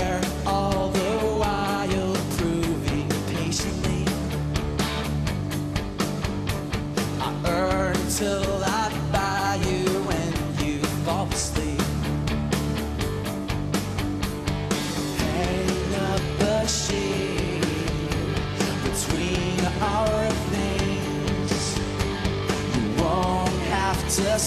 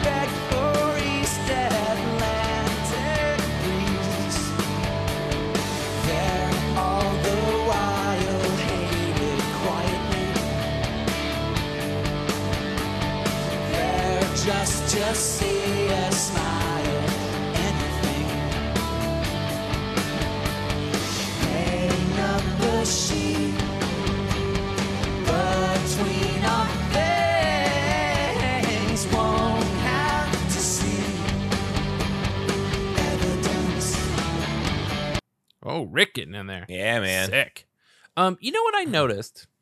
Only because I saw a guy, a lad, off stage. I haven't gotten to the point with Jimmy Eat World that I am with Blink, and let me know if you're this way with Weezer. Like I, well, I don't know who's Mark, who would be Mark's bass tech now, because his bass tech actually passed away a few weeks ago. Um, but like I knew Robert, and I would be able to point Robert out in a crowd. And I know Daniel Jensen, who's Travis's bass tech, and I knew, I mean, Tom's bass tech or guitar tech passed away a few years ago too. So Jesus is his new one. Um, and Matt, I know the guy. I, I forget his name right now. I just never. But like, I don't know any of their techs. Is that weird? Do you know any Uh, of Weezer's techs? No, I don't know any of their texts. No. Uh-uh. Oh, okay. So you're just special with with Blink. I guess. yeah. Like I Yeah. even know some of their photographers and stuff. Yeah, I'm not that close. I mean, I, I guess I, have never really looked. I'm saying no. I guess I'm familiar within that I could point them out in a crowd. Right. Man, that's familiar. But I'm not that way with uh I, like I wouldn't recognize any of Jimmy World's techs. Me neither. No. Yeah. I, Anyway, I, that's what I yeah. noticed while watching this. Uh, so those are a couple live videos that I found, um, and now uh, we have a few covers. Um, where do you want to start?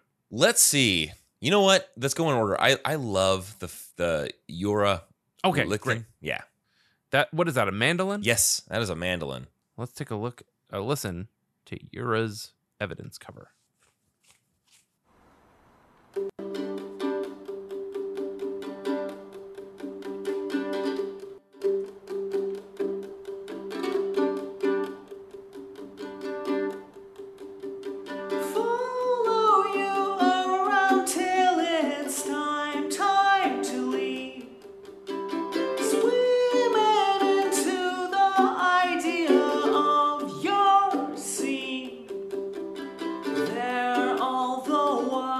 Ben Gibbard vibes from this. Oh yeah, totally.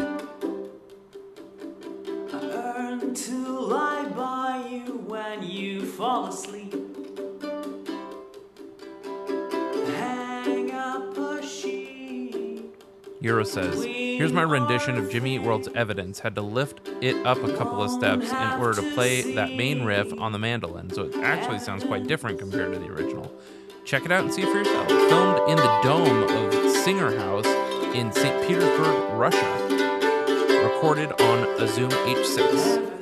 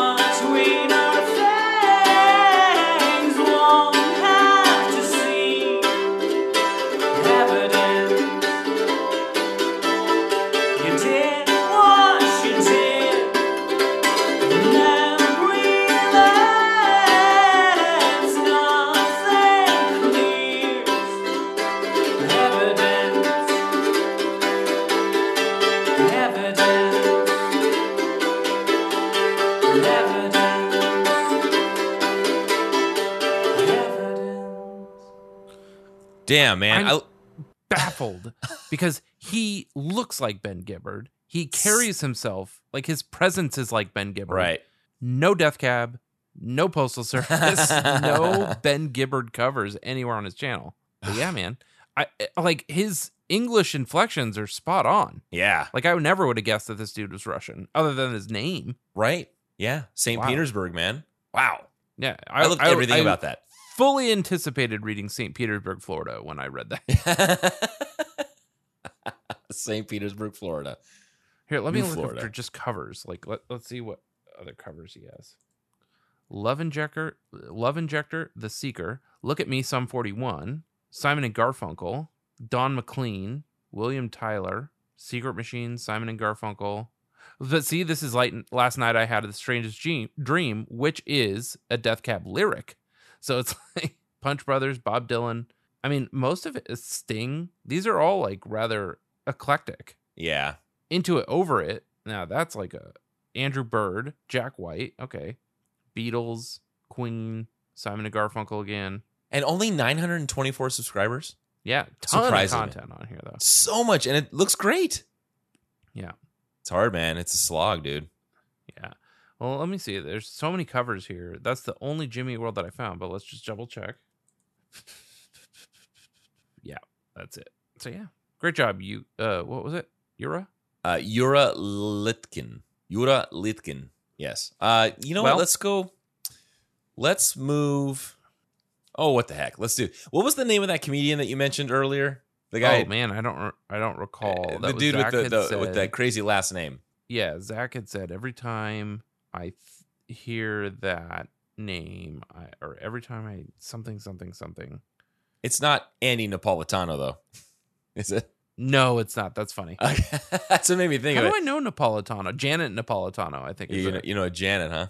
I don't know a Janet Napolitano. That's that's the last That's name. a uh, that's a U.S. Secretary of Homeland Security. that's how I know that. name. All right. so this is uh may- maybe a loose Former. relationship here. Uh I have this one down as one of the Coosty boys, Andy Napolitano. You got that one? Yes.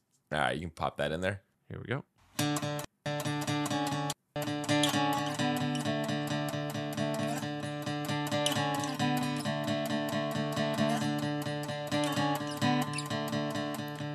Follow you around till it's time, time to leave. Swimming into the idea of your scene. Here's my quick acoustic cover of Evidence by Jimmy Eat World, complete with Morning Bedhead. Patiently, He says, I earn to lie by you when you fall asleep. Hang up a sheet between our things. Won't have to see evidence.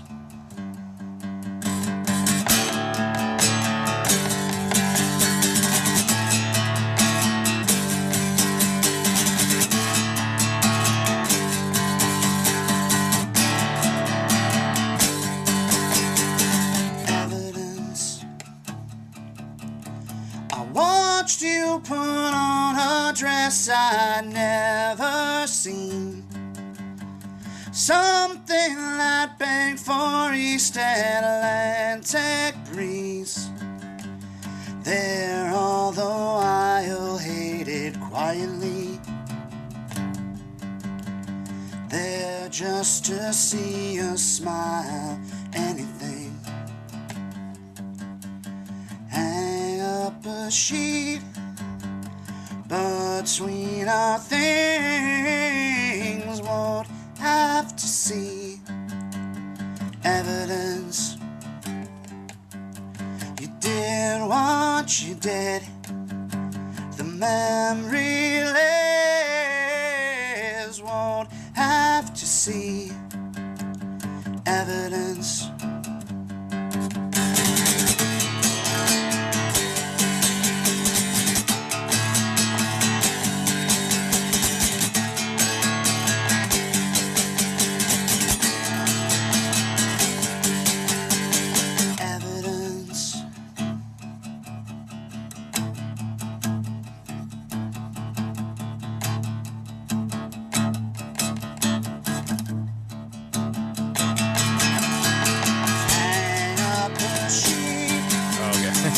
Was like, I mean, like if it were me, I'd just go with my mouth.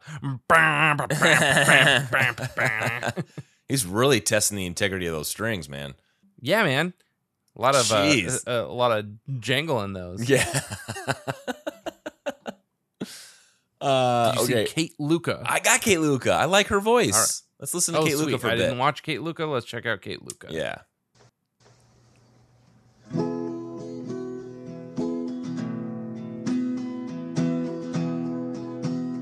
Oh, pla- classic. Is that Rui a- Santos ten years ago? By the way, can you please tell me the tabs and chords? Yeah, right. Around till it's time, time to live. Swimming into the idea of your sin. There are Still uploading covers as of nine months ago, at least.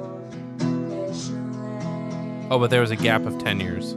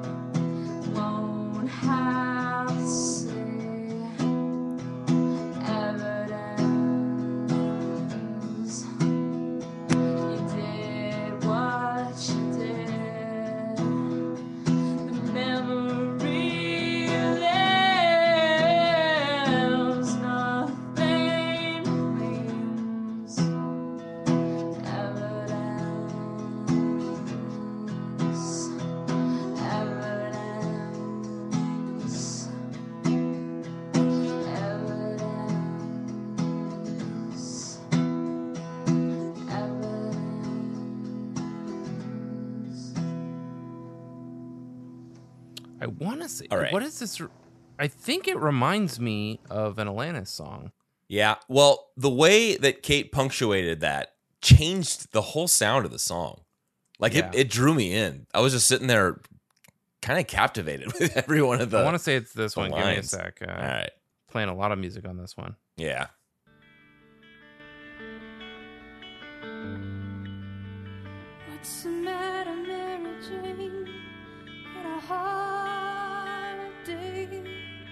There's a place that don't disturb sign on the door. You lost your place in Oh yeah, I hear it. What a. I think it's this one. It's definitely from Jagged Little Pill. seem to wanna dance anymore. But what was the other one it was reminding me of?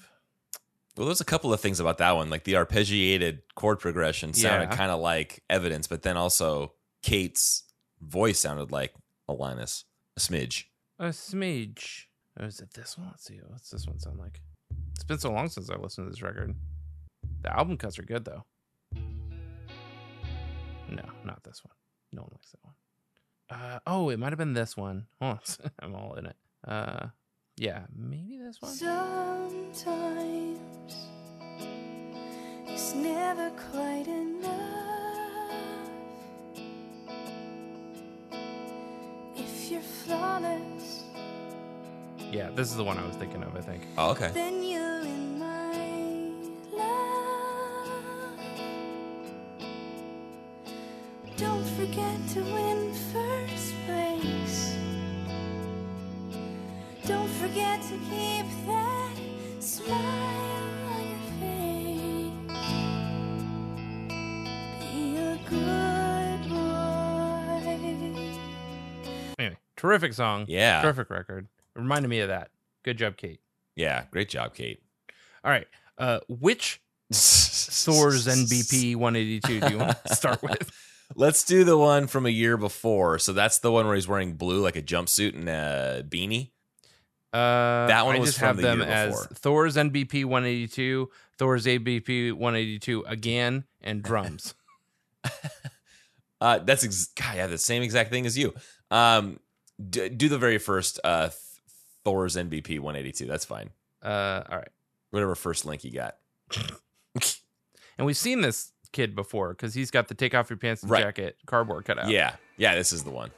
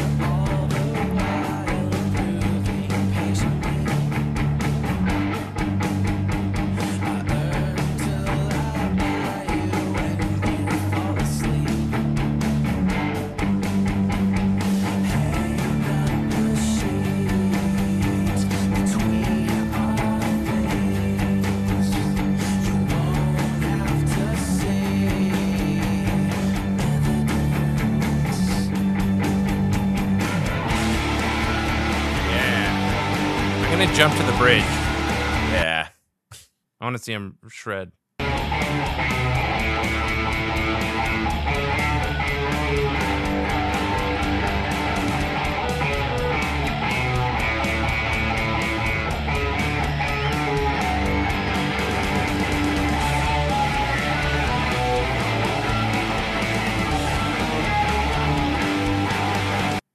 Love it. So let's watch the other guitar video, and uh, I, I'm interested in specifically watching the bridge again. All Let's right. see, uh, Yeah, let's jump Let's there see how he improved.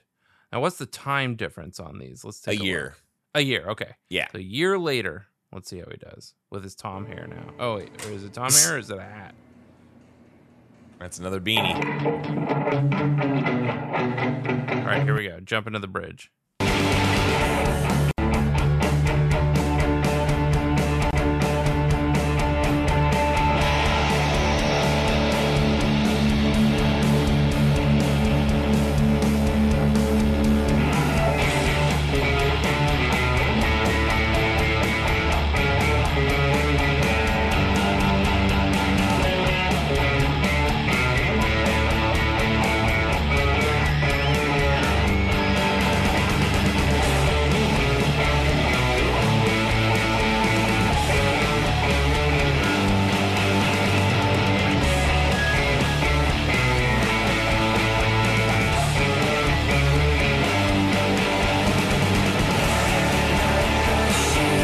I'd say he improved. Definitely more comfortable behind the Yeah. strings. There. Oh yeah, dude, doing those And little then like, uh, finally, let's see how he does on the drums. Now, when is the drums in relation to all this? I think the drums was the first thing I found. yeah. So maybe he's a drummer learning to play guitar. Uh,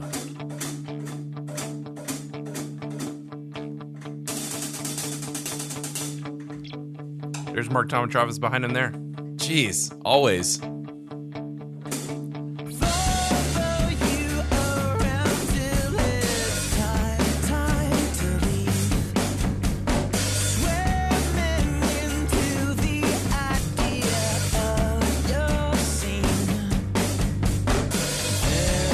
Dig his visuals. That's cool.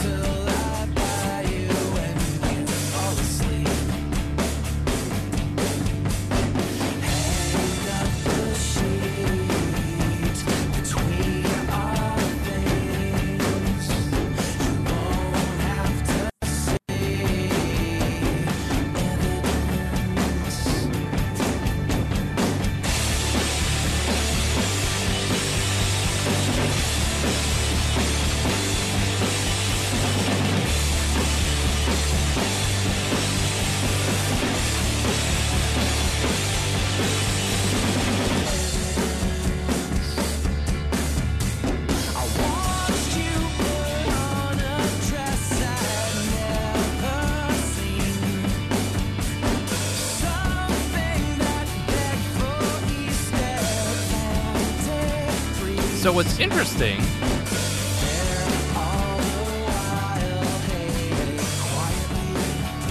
What's that? I had to pull up that picture of Blink to make sure. I was pretty sure it was not inverted, and it's not. He's playing lefty. Interesting. But he plays but righty his guitar. Guitar playing is righty. Yeah. Wow, great observation. But I specifically had to pull up the picture of Blink from the Toy Take Off Your Pants and Jacket album cycle because I was like, I'm pretty sure that's Tom's shoes. Yeah. and they are, and that's that's where Tom was standing. So yeah, interesting. huh. Wow. Well, a multi instrumentalist. I like him better on the drums. Yeah, uh, that's a tough groove, man. Yeah. So now that's a good uh that's a good transition over Caribou Malin 59, I want to Yeah. say. Yes. Uh did you watch Caribou? I watched a little ni- a little bit. I said nice and clean. Oh, sick. I like clean.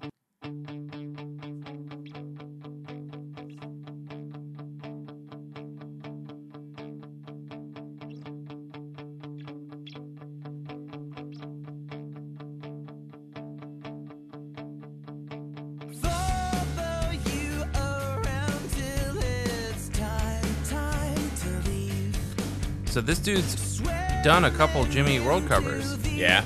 Bleed American, Evidence, Let It Happen, Movie Like. We played him on Movie Like and Work.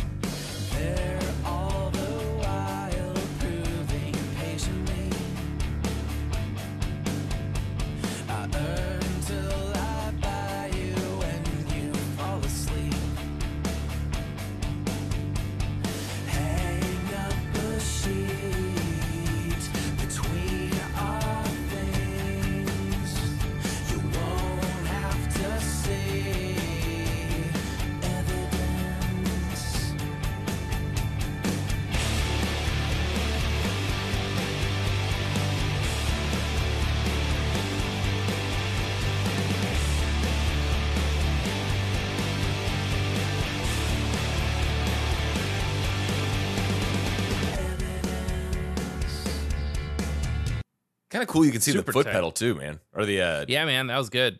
That's a that's a complicated kick pattern. It for sure. is. So But it yeah, was clean. Work, Movie Like, which we played, Let It Happen, and Bleed American are his other uh, Okay. covers that he's got here. Sweet. Caribou Malin 59. All right. Yeah, man. All right. Uh, what, do we have just the one left? Right, Uh, if you found one, I didn't find it. dude. Come on, it's the boy, Danger Gavin. Oh, is it? How did I not come Yeah, across dude. his? Uh, it was the I filter. bu- I must not have hit the filter button properly. All right.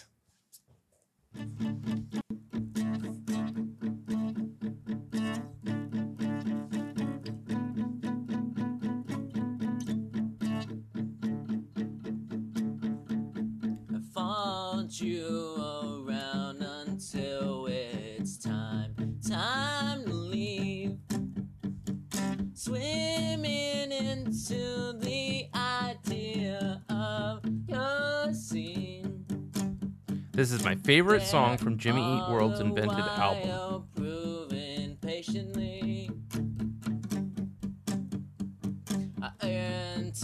I buy you when you fall asleep. Hang up a sheet between our things. Won't have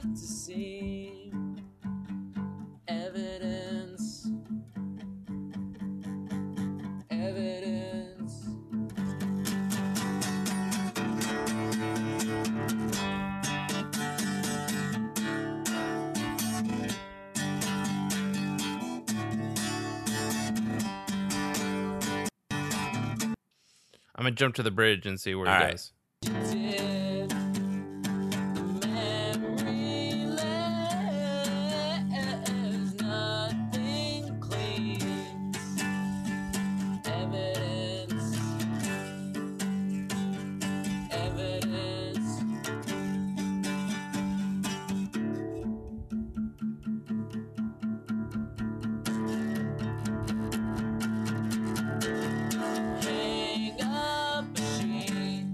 What else are you gonna do with a nylon string? You know? Yeah. Right.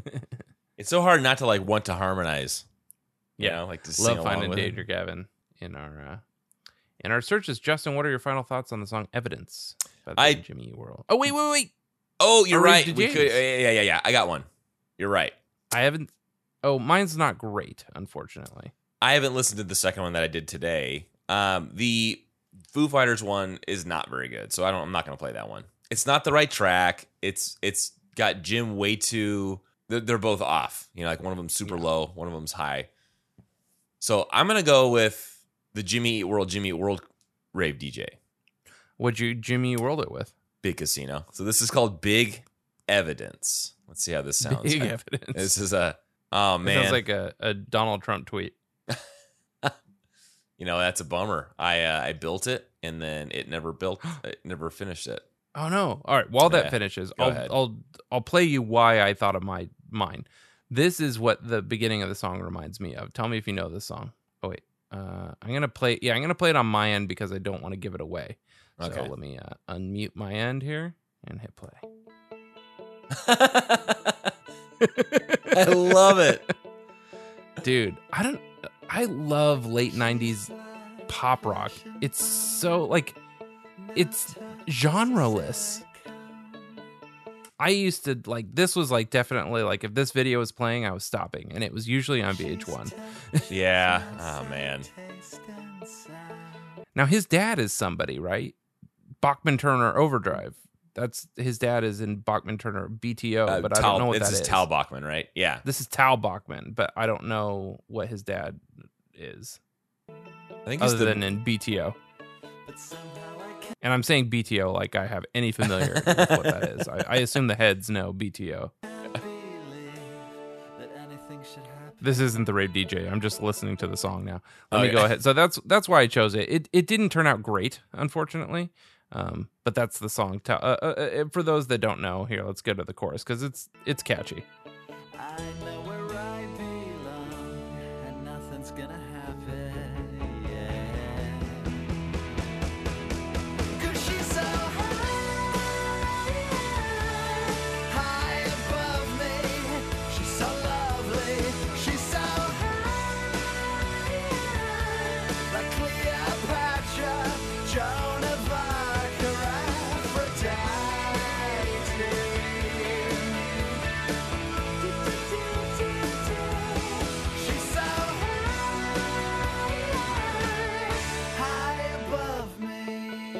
They only showed one shot of the drummer, but I'm pretty sure he's playing traditional, which is hilarious to me.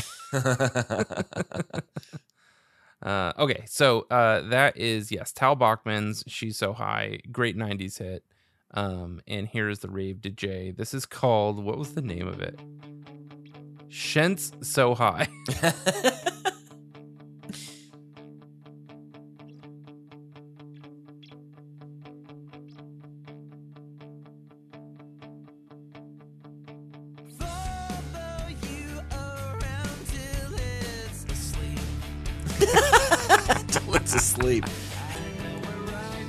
Asleep.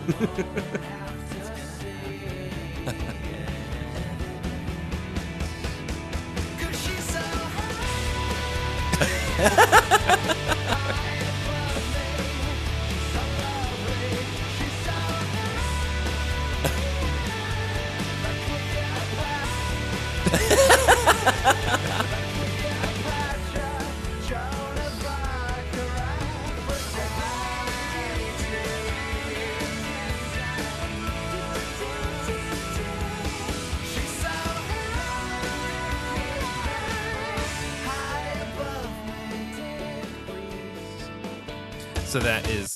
is So High. I liked it. Did you It- get Uh, you know what? A big evidence isn't going to finish. I'm just going to go ahead and play uh, all my evidence. the Foo Fighters one? Yeah, yeah. As- as All My as it Evidence? Is all my evidence. Yeah.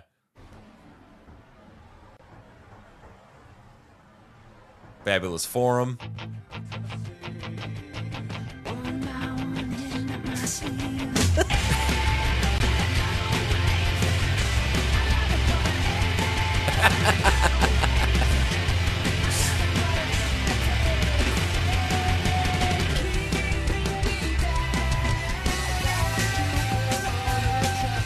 Oh, this is cool.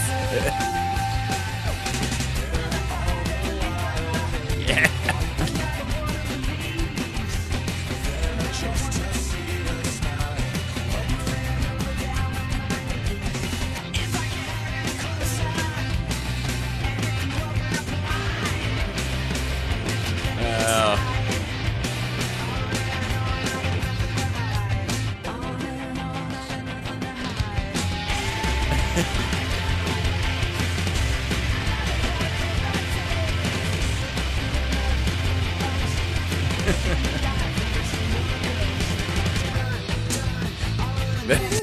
Oh, starts boy. getting all funky. it goes off the rails. there. Yeah. Oh, man. Well, uh, well, maybe we can do some housekeeping later for Yeah. uh, uh, big evidence. Yeah. Big evidence, the biggest. um, Justin, what are your final thoughts on the song "Evidence" by the band Jimmy World?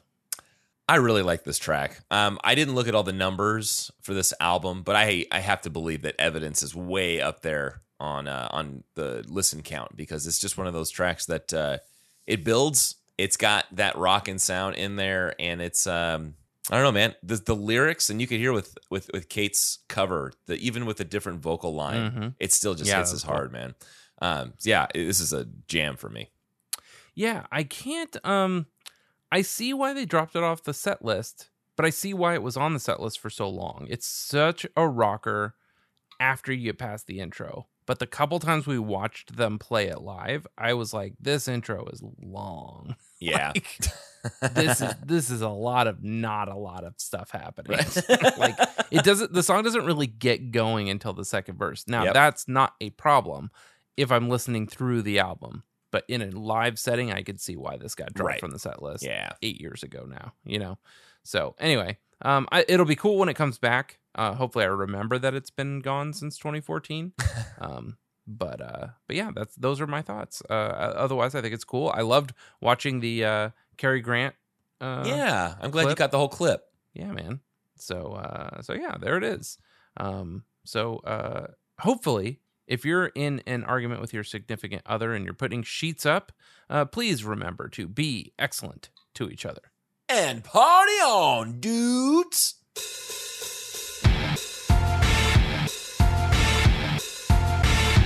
Ladies and gentlemen uh it took some scheduling uh over I, we were playing the long game because we had many songs to go over but uh after a while we finally locked him down ladies and gentlemen mr craig manning of how i know him chorus fm but of the sort of the music uh, uh writing empire as a whole i guess uh welcome to the podcast Yeah, yeah, yeah. Thanks for having me.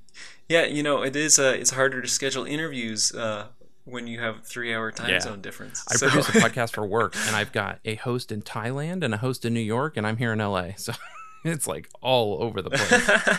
Um, yeah, that's like a, a, a chore- choreography for for something. absolutely, yeah. I mean, it's like yeah, different calendars and having the time zone setting. So, welcome to the pod. Most importantly, you are a gigantic, one of the biggest gigantic uh, Jimmy Eat World fans that I'm aware of, at least on Chorus FM.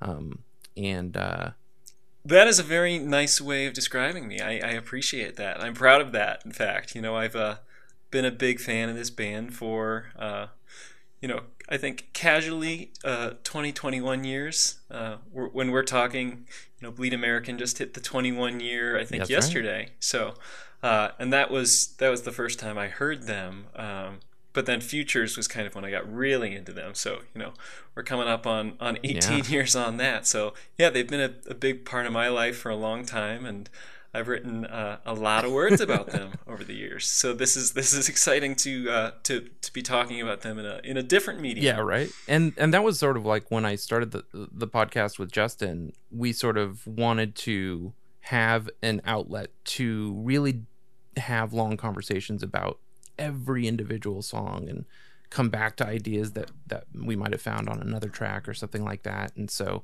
it's probably yeah, basically the oral medium of what you've been writing about for the last how long how long have you been a, a music journalist? Yeah, so uh, I kind of got really into that um, around 2011. Uh, uh, that would have been kind of my sophomore year of college, and uh, I actually I was a music major in college. I uh, I went in as a, a classical voice guy, uh, kind of focused on choral, kind of on opera. Uh, mostly because I'd been a huge, huge music fan throughout high school and uh, you know, it, it kind of that was the path that made sense to me back then. So, um, you know, it, it eventually became clear that that career path is, is very, very, very challenging, and uh, it it didn't look great from a career standpoint. So. Uh, you know, I started diversifying what I was doing in college, and, and one of the things I got really into was uh, was writing and and and writing about you know, my, my preference was usually music, but writing for the school newspaper. And then, um, you know, that kind of led to, I think, the summer of 2011, I started, uh, started keeping a blog. So, and uh, did that, you know, very, very consistently for, for about a year. And then uh, in summer 2012, uh, Jason Tate over at Absolute Punk caught notice of one of my reviews. I believe it was uh, it was handwritten by the Gaslight Anthem, which which just turned ten last week, coincidentally. Uh, and he he invited me to come aboard, and I started writing for them, and uh, like did did about 200 reviews over at, at Absolute Punk, and then switched over to uh, Chorus.fm. Uh, that would have been about six years Yeah. ago, I guess. So, yeah, and uh, you know, I'm a I'm full time journalist up here in, in northern Michigan where I live. Uh, write about music when I can, but you know, it's kind of just one of one of the many things that that I write about, and uh, it, it definitely uh, it keeps me young as a writer. I think to, to be able to go back to uh, to bands like Jimmy Eat World and and really explore kind of my past with them and uh, you know my continued uh, continued admiration for their work. Let's talk a little bit. You touched on your what your you went into college for was classical voice and, and opera and things like that. And many people might not think of uh, a a fan of that style of music so much so that they're going into college to focus upon it. Yet also be a gigantic Jimmy Eat World fan and and also the other bands that you're a huge fan of. Let's let's talk a Right, little bit right, about your sort of like let's set the stage, let's cleanse the palate and see Yeah, yeah, yeah, sure. So no, it's really interesting because uh, I definitely there were kids in in my my college classes. You know, uh, when you're at a music school, a lot of it's basically it is classical music, or I mean, there's the side that's that's musical theater, um, but there's not really in most schools uh, kind of a a pop or rock and roll program. You know, my my college. Uh, I, went to Western Michigan University here in the state, and uh, there was a great jazz program, but that was kind of the closest that we came to to pop music. Uh, and you know, I think it's it's kind of similar to that uh, in in high school music programs throughout the country. You know, uh, you don't necessarily have uh, you don't have what they had in like the TV show Glee or something like that. That doesn't usually exist. It's usually more of a you know a standard choral music uh, situation if if you uh, or or like a band orchestra kind of deal if you're on that side of things. But yeah, so I was a I was a singer from a pretty young age and. Um, you know, kind of got into that around the same time that I was getting really into uh, to rock and roll music, I'd say, and and Jimmy World being one of the core bands in that, and uh, you know, just kind of keeping. That was kind of the way to be a performer, I guess, in in my town uh, was to be a part of those programs and to do you know do the the musicals that were through the music department at school. And then uh, you know the, my, my favorite thing was always at the end of the year we did like a, a pop music variety show where you know we had a whole full band uh, of students everyone kind of covering a different instrument. And then you know you could audition on a on a pop song or a rock song and, and perform that. So, yeah, I loved doing that. Uh, my senior song was uh, "Thunder Road" by Bruce Springsteen. Uh, so he's he's another one of my guys. Um, but you know, kind of coming out of that and being like, well, I want to, I want to have a career in music, but there aren't very many college majors that make sense. So.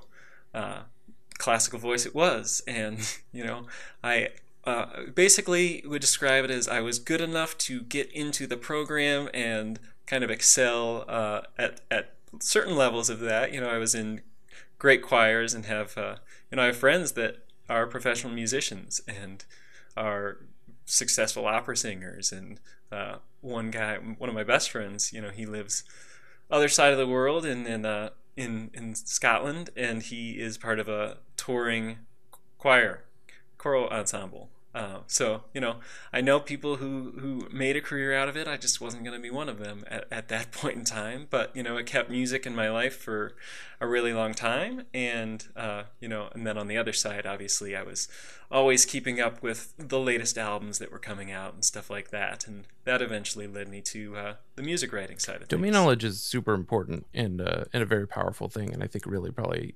has informed, obviously has informed your writing, but probably furthermore uh, led some credibility and weight to it, um, which I think a lot of people respect. Um, let's talk more now about uh, Jimmy Eat World specifically. You'd mentioned uh, that you'd sort of gotten into them around the Bleed American era. Do you remember sort of like what that what that impetus was? What what was that inciting incident that you Yeah, yeah, of course. I mean, uh, so obviously the middle was a was a huge hit. Uh, I think kind of spring twenty uh, spring two thousand two would have been when that kind of really blew up. Um, and then so I, I just at that point in time I I, I was uh, you know 11 years old didn't have much access to music or much knowledge beyond kind of you know the the music that my siblings liked or that my parents liked but I knew hearing that song on the radio going to school every day that I was that I was a big fan of it. So uh, I don't think I explored them very much in that era just just beyond knowing I liked the song because the I think the narrative at that time so much was like uh, you know there's one song that's good on an album. And I was told that so many times because this was coming this was like after the the 90s era of, of bloat in uh, in CD track lists and you know $20 CDs and kind of everything that led to Napster and then to basically the, the collapse of uh, of the music industry as a whole. So I think that was the narrative at the time. So I I wasn't really seeking out uh, albums that much. Uh, and that started to change kind of around 2003 2004 when you know i started just instead of just downloading the one song that i liked from the radio. It was like no i, I kind of want to explore records and and find out you know what else is there find out for myself if, if the if the single is the only good song. Uh, and so there were a few artists uh, that kind of led me down that path. I think Counting Crows were a big one for me, John Mayer, uh, Matchbox 20. But I think the big, big moment was, uh, you know, it was hearing, I think, I think I heard Kill, the song from, uh, from Futures. I just heard it out of context, maybe at a, I think it was on TV. I was on a TV show.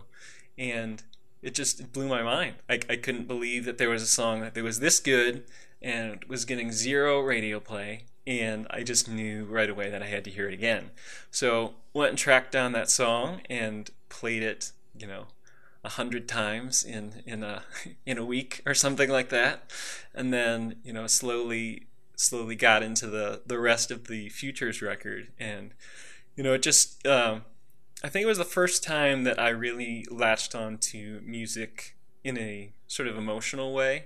You know, I was uh, I was about to turn 14, so lots of lots of hormones and uh, angst and all of that. And you know, this this album seemed to speak to some of the the emotions that were in my head in a in a funny way. So, you know, that it came to be an album that meant a lot to me at a time when you know a lot of other albums were kind of coming out that were scratching a similar itch. You know, I, I think I always look back to 2004 as, as a as a formative year for me musically. You know, there was a Green Day American Idiot came out that fall. Uh, Butch Walker's Letters came out that year.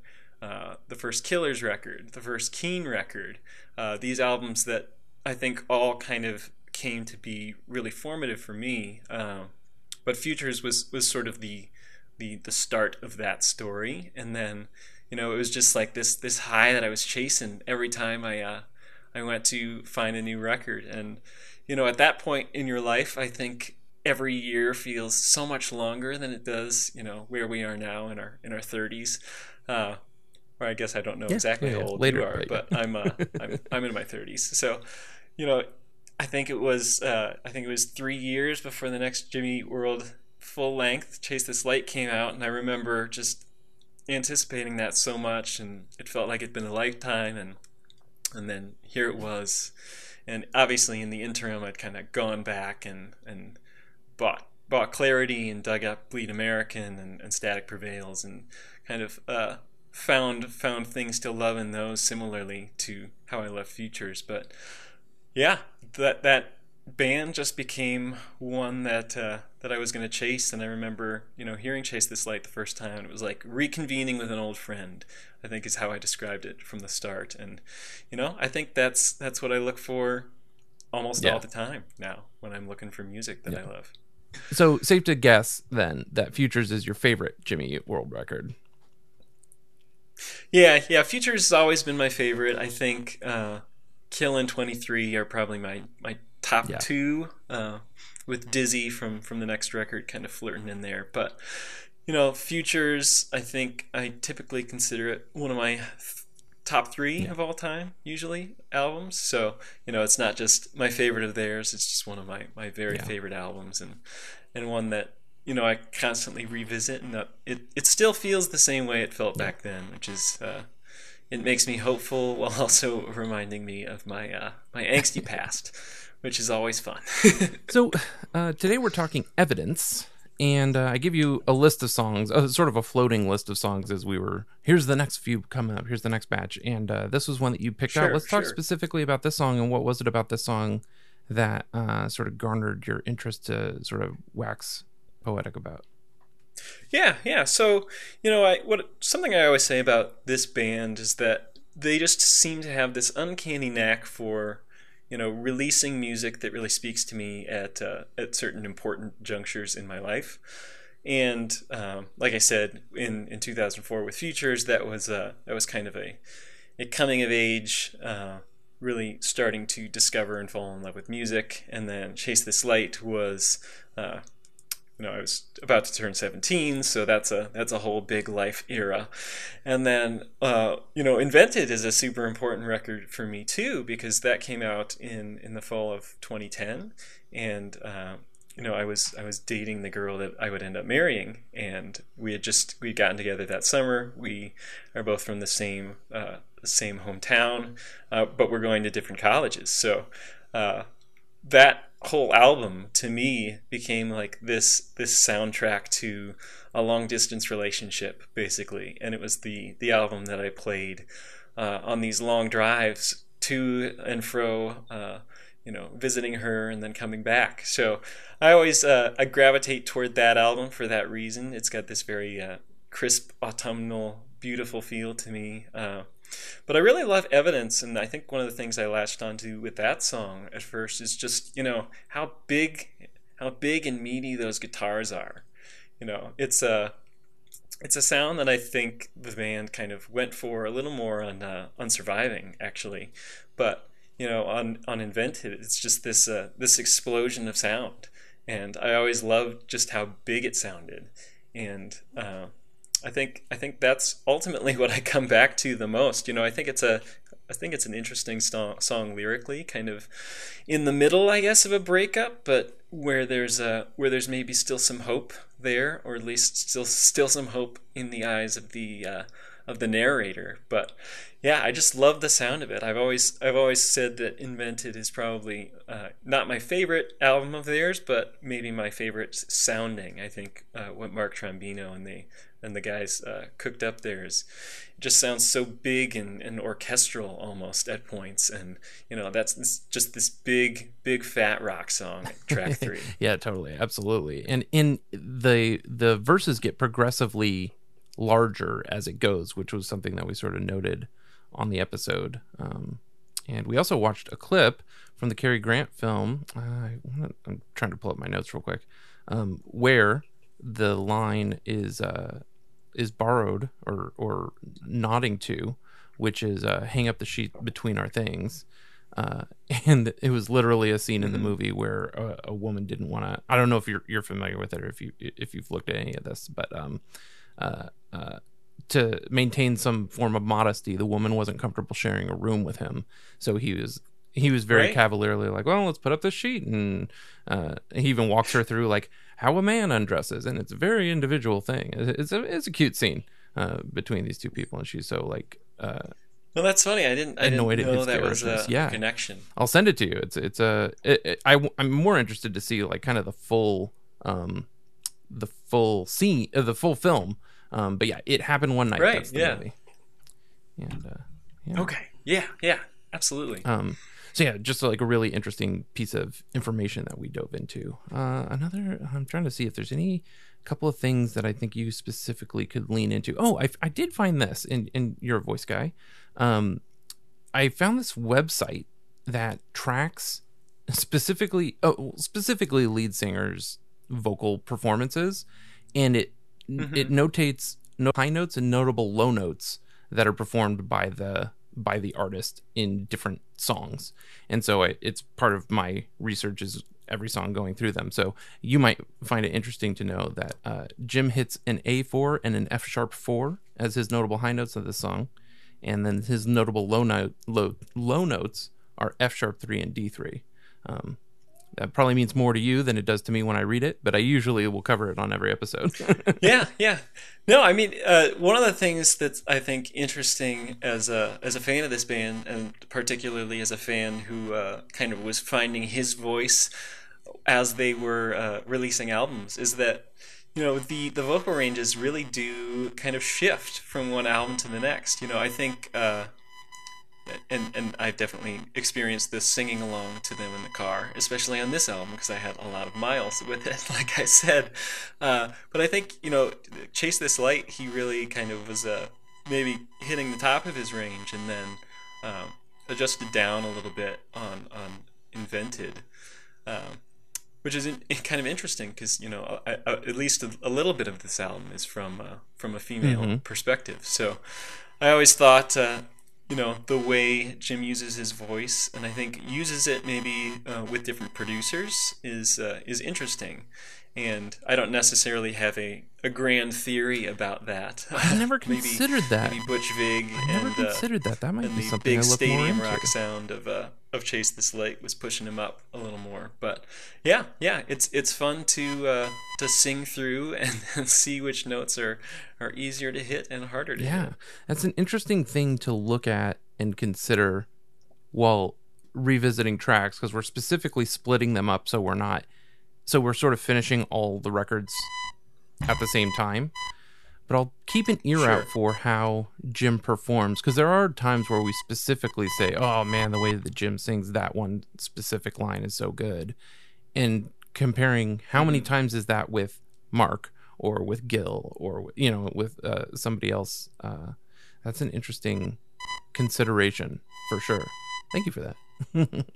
Yeah, and, and then it's also often like you you can track it a little bit throughout the albums because I think often the the closing tracks are maybe are are, are reaching a little higher, I guess, uh, kind of uh, reaching into that anthemic territory. Yeah. Definitely. 23 definitely dizzy uh, but then also sometimes you know they ended on a more downbeat note which is like my sundown or uh, you were good these songs that that are a little more in a, a baritone range so yeah it's fun to uh he's a he's a dynamic singer and i've always loved his voice i, I think it's got this just very unique ache to it uh, that i think really kind of carries through Yeah. the emotion Yeah, yeah, yeah, absolutely. Um, the last couple things I wanted to touch on was when you started getting more serious about your writing, as you started to actually interface with not only Jimmy Eat World but other bands that you were writing about.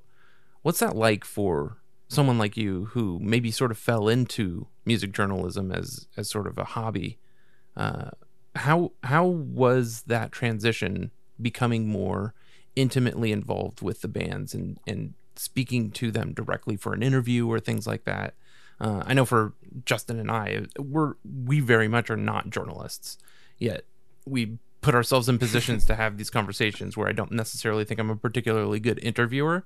So I'm sort of interested in your point of view, how going.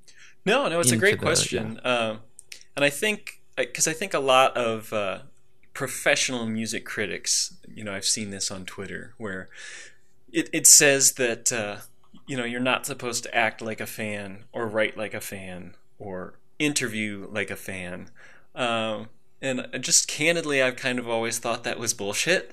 Um, you know, I, I I've always been a fan first, and you know, perhaps that's why uh, you know I don't have a, a whole slew of of credits with uh, with some of the big publications under my name, um, because I think the way I write is very much uh, from a fan's perspective. And you know, it's hard. It's hard when you're interviewing one of your favorite artists not to geek out a little bit, and you know, rather than than treating it like a uh, like a journalist interviewing a subject, which I do every day in in my day job. You know, that's that's something I do all the time. I I definitely. You know, I know there's a, a time and a place for objectivity and kind of the uh, the journalist's remove from the from the subject, but you know, just for for me, music is is one of the things I'm not really willing or able to remove myself emotionally from because that's kind of that's why I fell in love with it. That's why I fell in love with definitely this band specifically. Um, so you know, I've interviewed I've interviewed Zach, uh, but but kind of beyond beyond him, I've interviewed some of my my favorite artists ever. I've interviewed uh, Butch Walker. I've interviewed Jason Isbell. I've interviewed uh, Brian Fallon from the Gaslight Anthem. I've interviewed Matt Nathanson. You know, these people are, are heroes of mine, and uh, you know, it's it's not really something that you can turn off, uh, at least in my case. So I just try to, in those cases, make it into uh, basically like if you're having a conversation over coffee with a guy who just happens to be a guy or gal who just happens to be one of your favorite songwriters of all time, uh, you know, try to make it fun. Try to have some laughs in there, and and and also I think you know really communicate to those people uh, what what their music means to you, because you know I I think I, I don't think anyone ever gets tired of hearing that kind of thing. Yeah.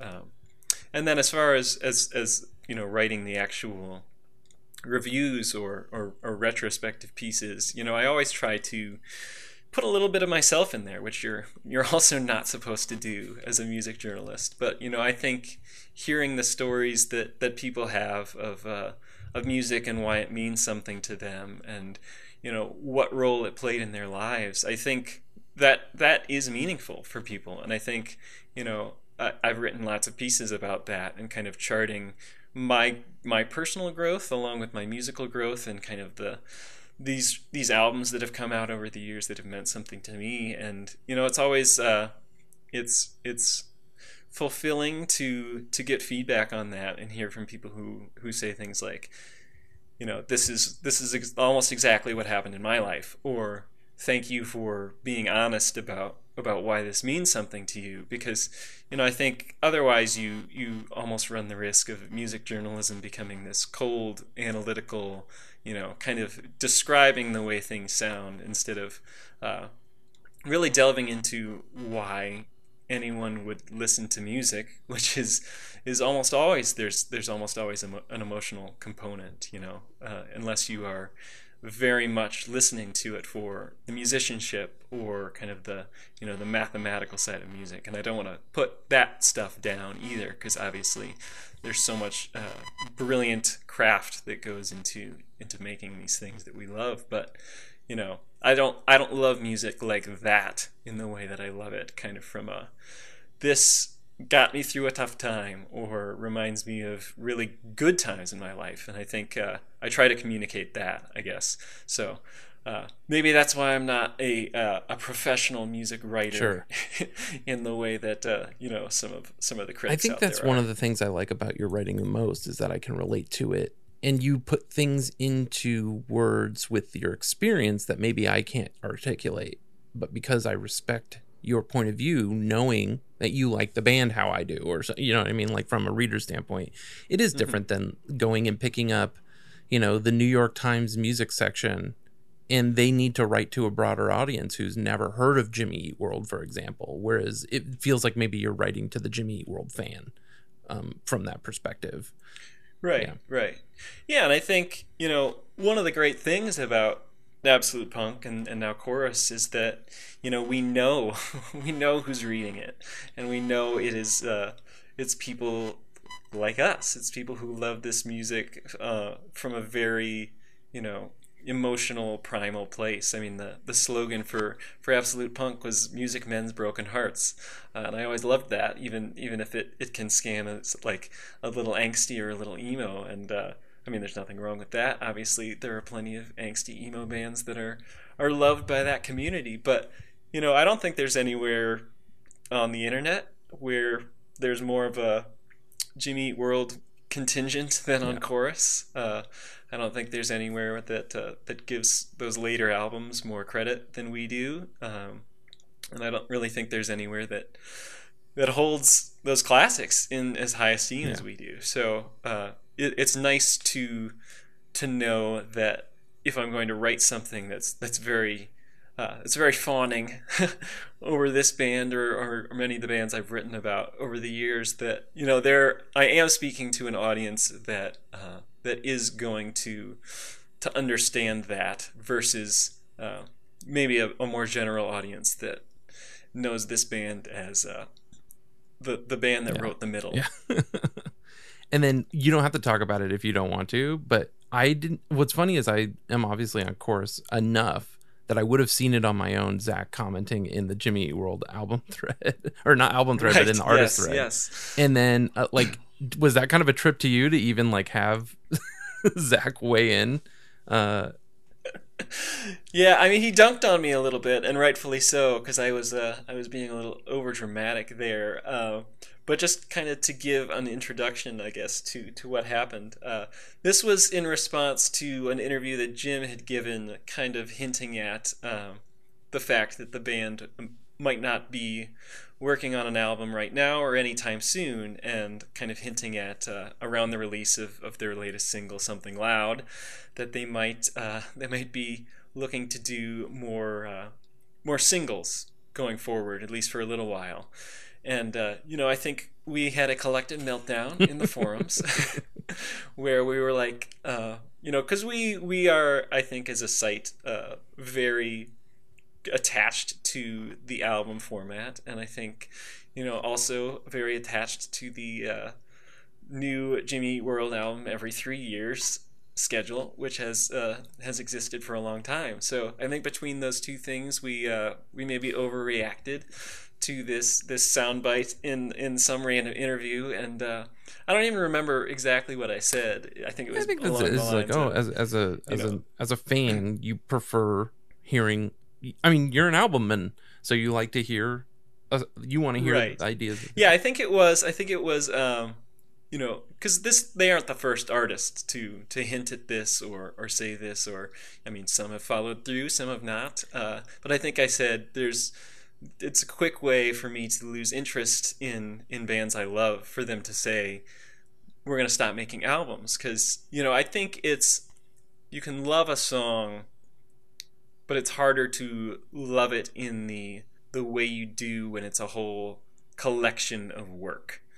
Uh, it's harder to, I guess, connect that to a whole piece of your life uh, when it's one song versus something a little more substantial. So that's basically what I said, and then uh, I think Zach came in and he was like, you know, we. Uh, we need to work on some some uh, reading comprehension. I mean, the classic of Zach dunking on you is like uh is like a compliment. You know what I mean? Like the uh, No, no, absolutely. And you know, I've I've interviewed Zach, and I think I've uh, joked around with him on on Twitter before, so I know he he is an intense guy, but ultimately, I think uh, does have a, a sense of humor, and I think he was kind of uh, poking fun at us, maybe Yeah. more than uh, more than being upset about Absolutely. what And was that- and that playing was- out. But he basically said, like, you know, we're not we're not necessarily done making albums. This is just, uh, you know, this is something we're going through right now. And he said,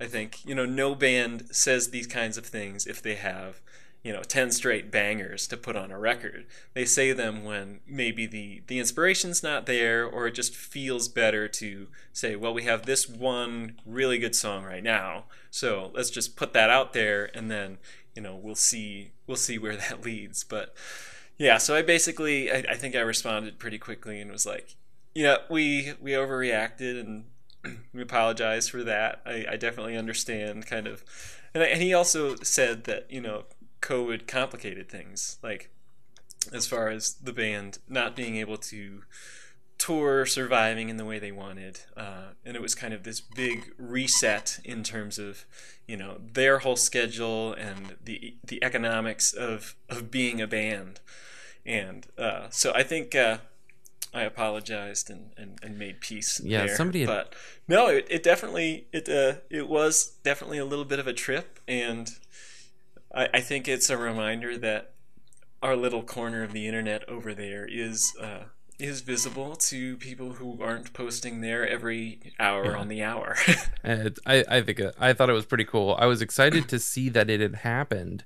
Yet I saw it how I think a lot of people saw. I wouldn't say it went viral, but like in the community, like people were sharing a screen grab of his response to you, and like Mhm. I'm looking at it from a perspective of like knowing you online, knowing the Chorus forums, understanding from I guess an insider's perspective, and all these people on the like Facebook fan group and stuff like this were like, "Oh, these these people." Well, somebody literally said you weren't a fan of the band, and I pulled a Jason Tate and said, "You literally don't know what you're talking about." um, well, that's I did I actually didn't know it was that widely out there. that was how so I came uh, across it because I've that's sort of been, I've sort of been, and and not on the sites. Just work is work. You know what I mean? So like, unless I'm researching the pod, I'm not really digging into the the forums when it's a busy busy work week and i happen to see it pop up on my facebook feed from the fan group and then i think somebody dropped it on reddit and stuff like that and it was just like Oh, i was sure, like sure. oh look chorus I saw like the context. So what I did was what I don't understand why people post screenshots of a website when you can link directly to things. I said, you know what you guys are missing is the context of Craig's response and Zach saying all good. Like you guys are like blowing this way Oh, out right, of yeah, proportion. right. And then lots of people were like, oh, thank you. I had no idea where this was on the internet. So then maybe a few other people get to go to chorus or something like that. But um, yeah, that was kind of a trip to uh, that. That being how I found out about it. No, I didn't all. know about that, but that's uh you know, sometimes you're the villain on the internet and you don't even know about it. So I think that's always a, always a fun day in the world of the the World Yeah. Wide Web. Anyway, it was. I thought it was really fun, and it sounds like you took it in stride. And obvious, like if you just sit there and read your back and forth with Zach, like it's all good. I'm excited to read about it when you know uh, you do another interview with Zach talking about whatever the next release is. You know. Right, right. Yeah, I mean, I'm sure, I'm sure uh, we'll talk again, and I'm sure I'll, I'll write more about this band. You know, I think at this point, I've, uh, I might have pieces out there about everything. I mean, I, I obviously am not writing about every song individually, like you guys are going through, but, um, and I don't think I've done Static Prevails or the EP, and you know, the the self-titled debut is kind of a a different story. I think it almost gets cut out of the out of the lore. But I think everything else, you know, between uh, between ten year pieces and uh, or twenty year in the case of uh, of, of Bleed last year, uh, you know, I think I think everything I've I've I've got a piece out there about Yeah. everything. So now I just need to start writing the the you know the updates. Uh, the 2004 20 year piece update on my, That- my that's a really great, great way to sort of start landing the ship. Is like, yeah, what's what's next for for sort of ideas that you have? Obviously, with new releases, but it sounds like maybe you might approach doing like anniversary releases and stuff like that, and retrospectives and things like that. Yeah, so I've been doing the retrospectives for a while. I did a 10 year on uh, on futures, and then I did a like I did 10 years on on uh, on futures and Chase This Light and Invented, and then I did a 20 year piece last summer about Bleed American. Um, but you know, I think it would be really cool to uh, at some point, and maybe maybe futures is, is the right time to do this. But you know, get all those guys together for for some form of uh, of oral history there because I what I've been told and I think I think Zach said this when I interviewed him uh, right before Surviving came out because I asked him to uh, to rank the band's albums. And I don't I don't think he was able to do it. I think he was basically like well there are things I love about all of them, and they're different than the things that that you guys all love about them. And part of the reason is that he's he, he basically said part of the reason is that so much of it is tied up in his experience being a part of, of making those albums. And uh, about Futures, he said uh, that process was excruciating. I believe excruciating was the word he used. So you know that really piqued my interest. I'd love to do I'd love to do some form of oral history to kind of to hear what went on there because obviously you know they started that record with uh, with Mark Trombino and I think that kind of broke down somewhere and then they brought in Gil Norton uh, and he was the producer of record for it. Uh, and obviously it was kind of I guess maybe their last uh, flirtation with the the mainstream rock radio because rock radio kind of ceased being a thing after 2004 uh, 2004 2005 but uh, yeah it'd be fascinating to hear and not just because it's it's my one of my favorite albums but uh, it sounds like there there were some some things that went on behind the Yeah. scenes there Yeah. Well, it's fun to be on the journey with you. I love reading your writing. I love seeing you in the forums and things like that. I really appreciate you coming on and talking specifically about the band uh, and your and and, and your uh, uh, history with music in general and the band. Where can people find you online these days, uh, or uh, in print maybe wherever wherever your writings might be?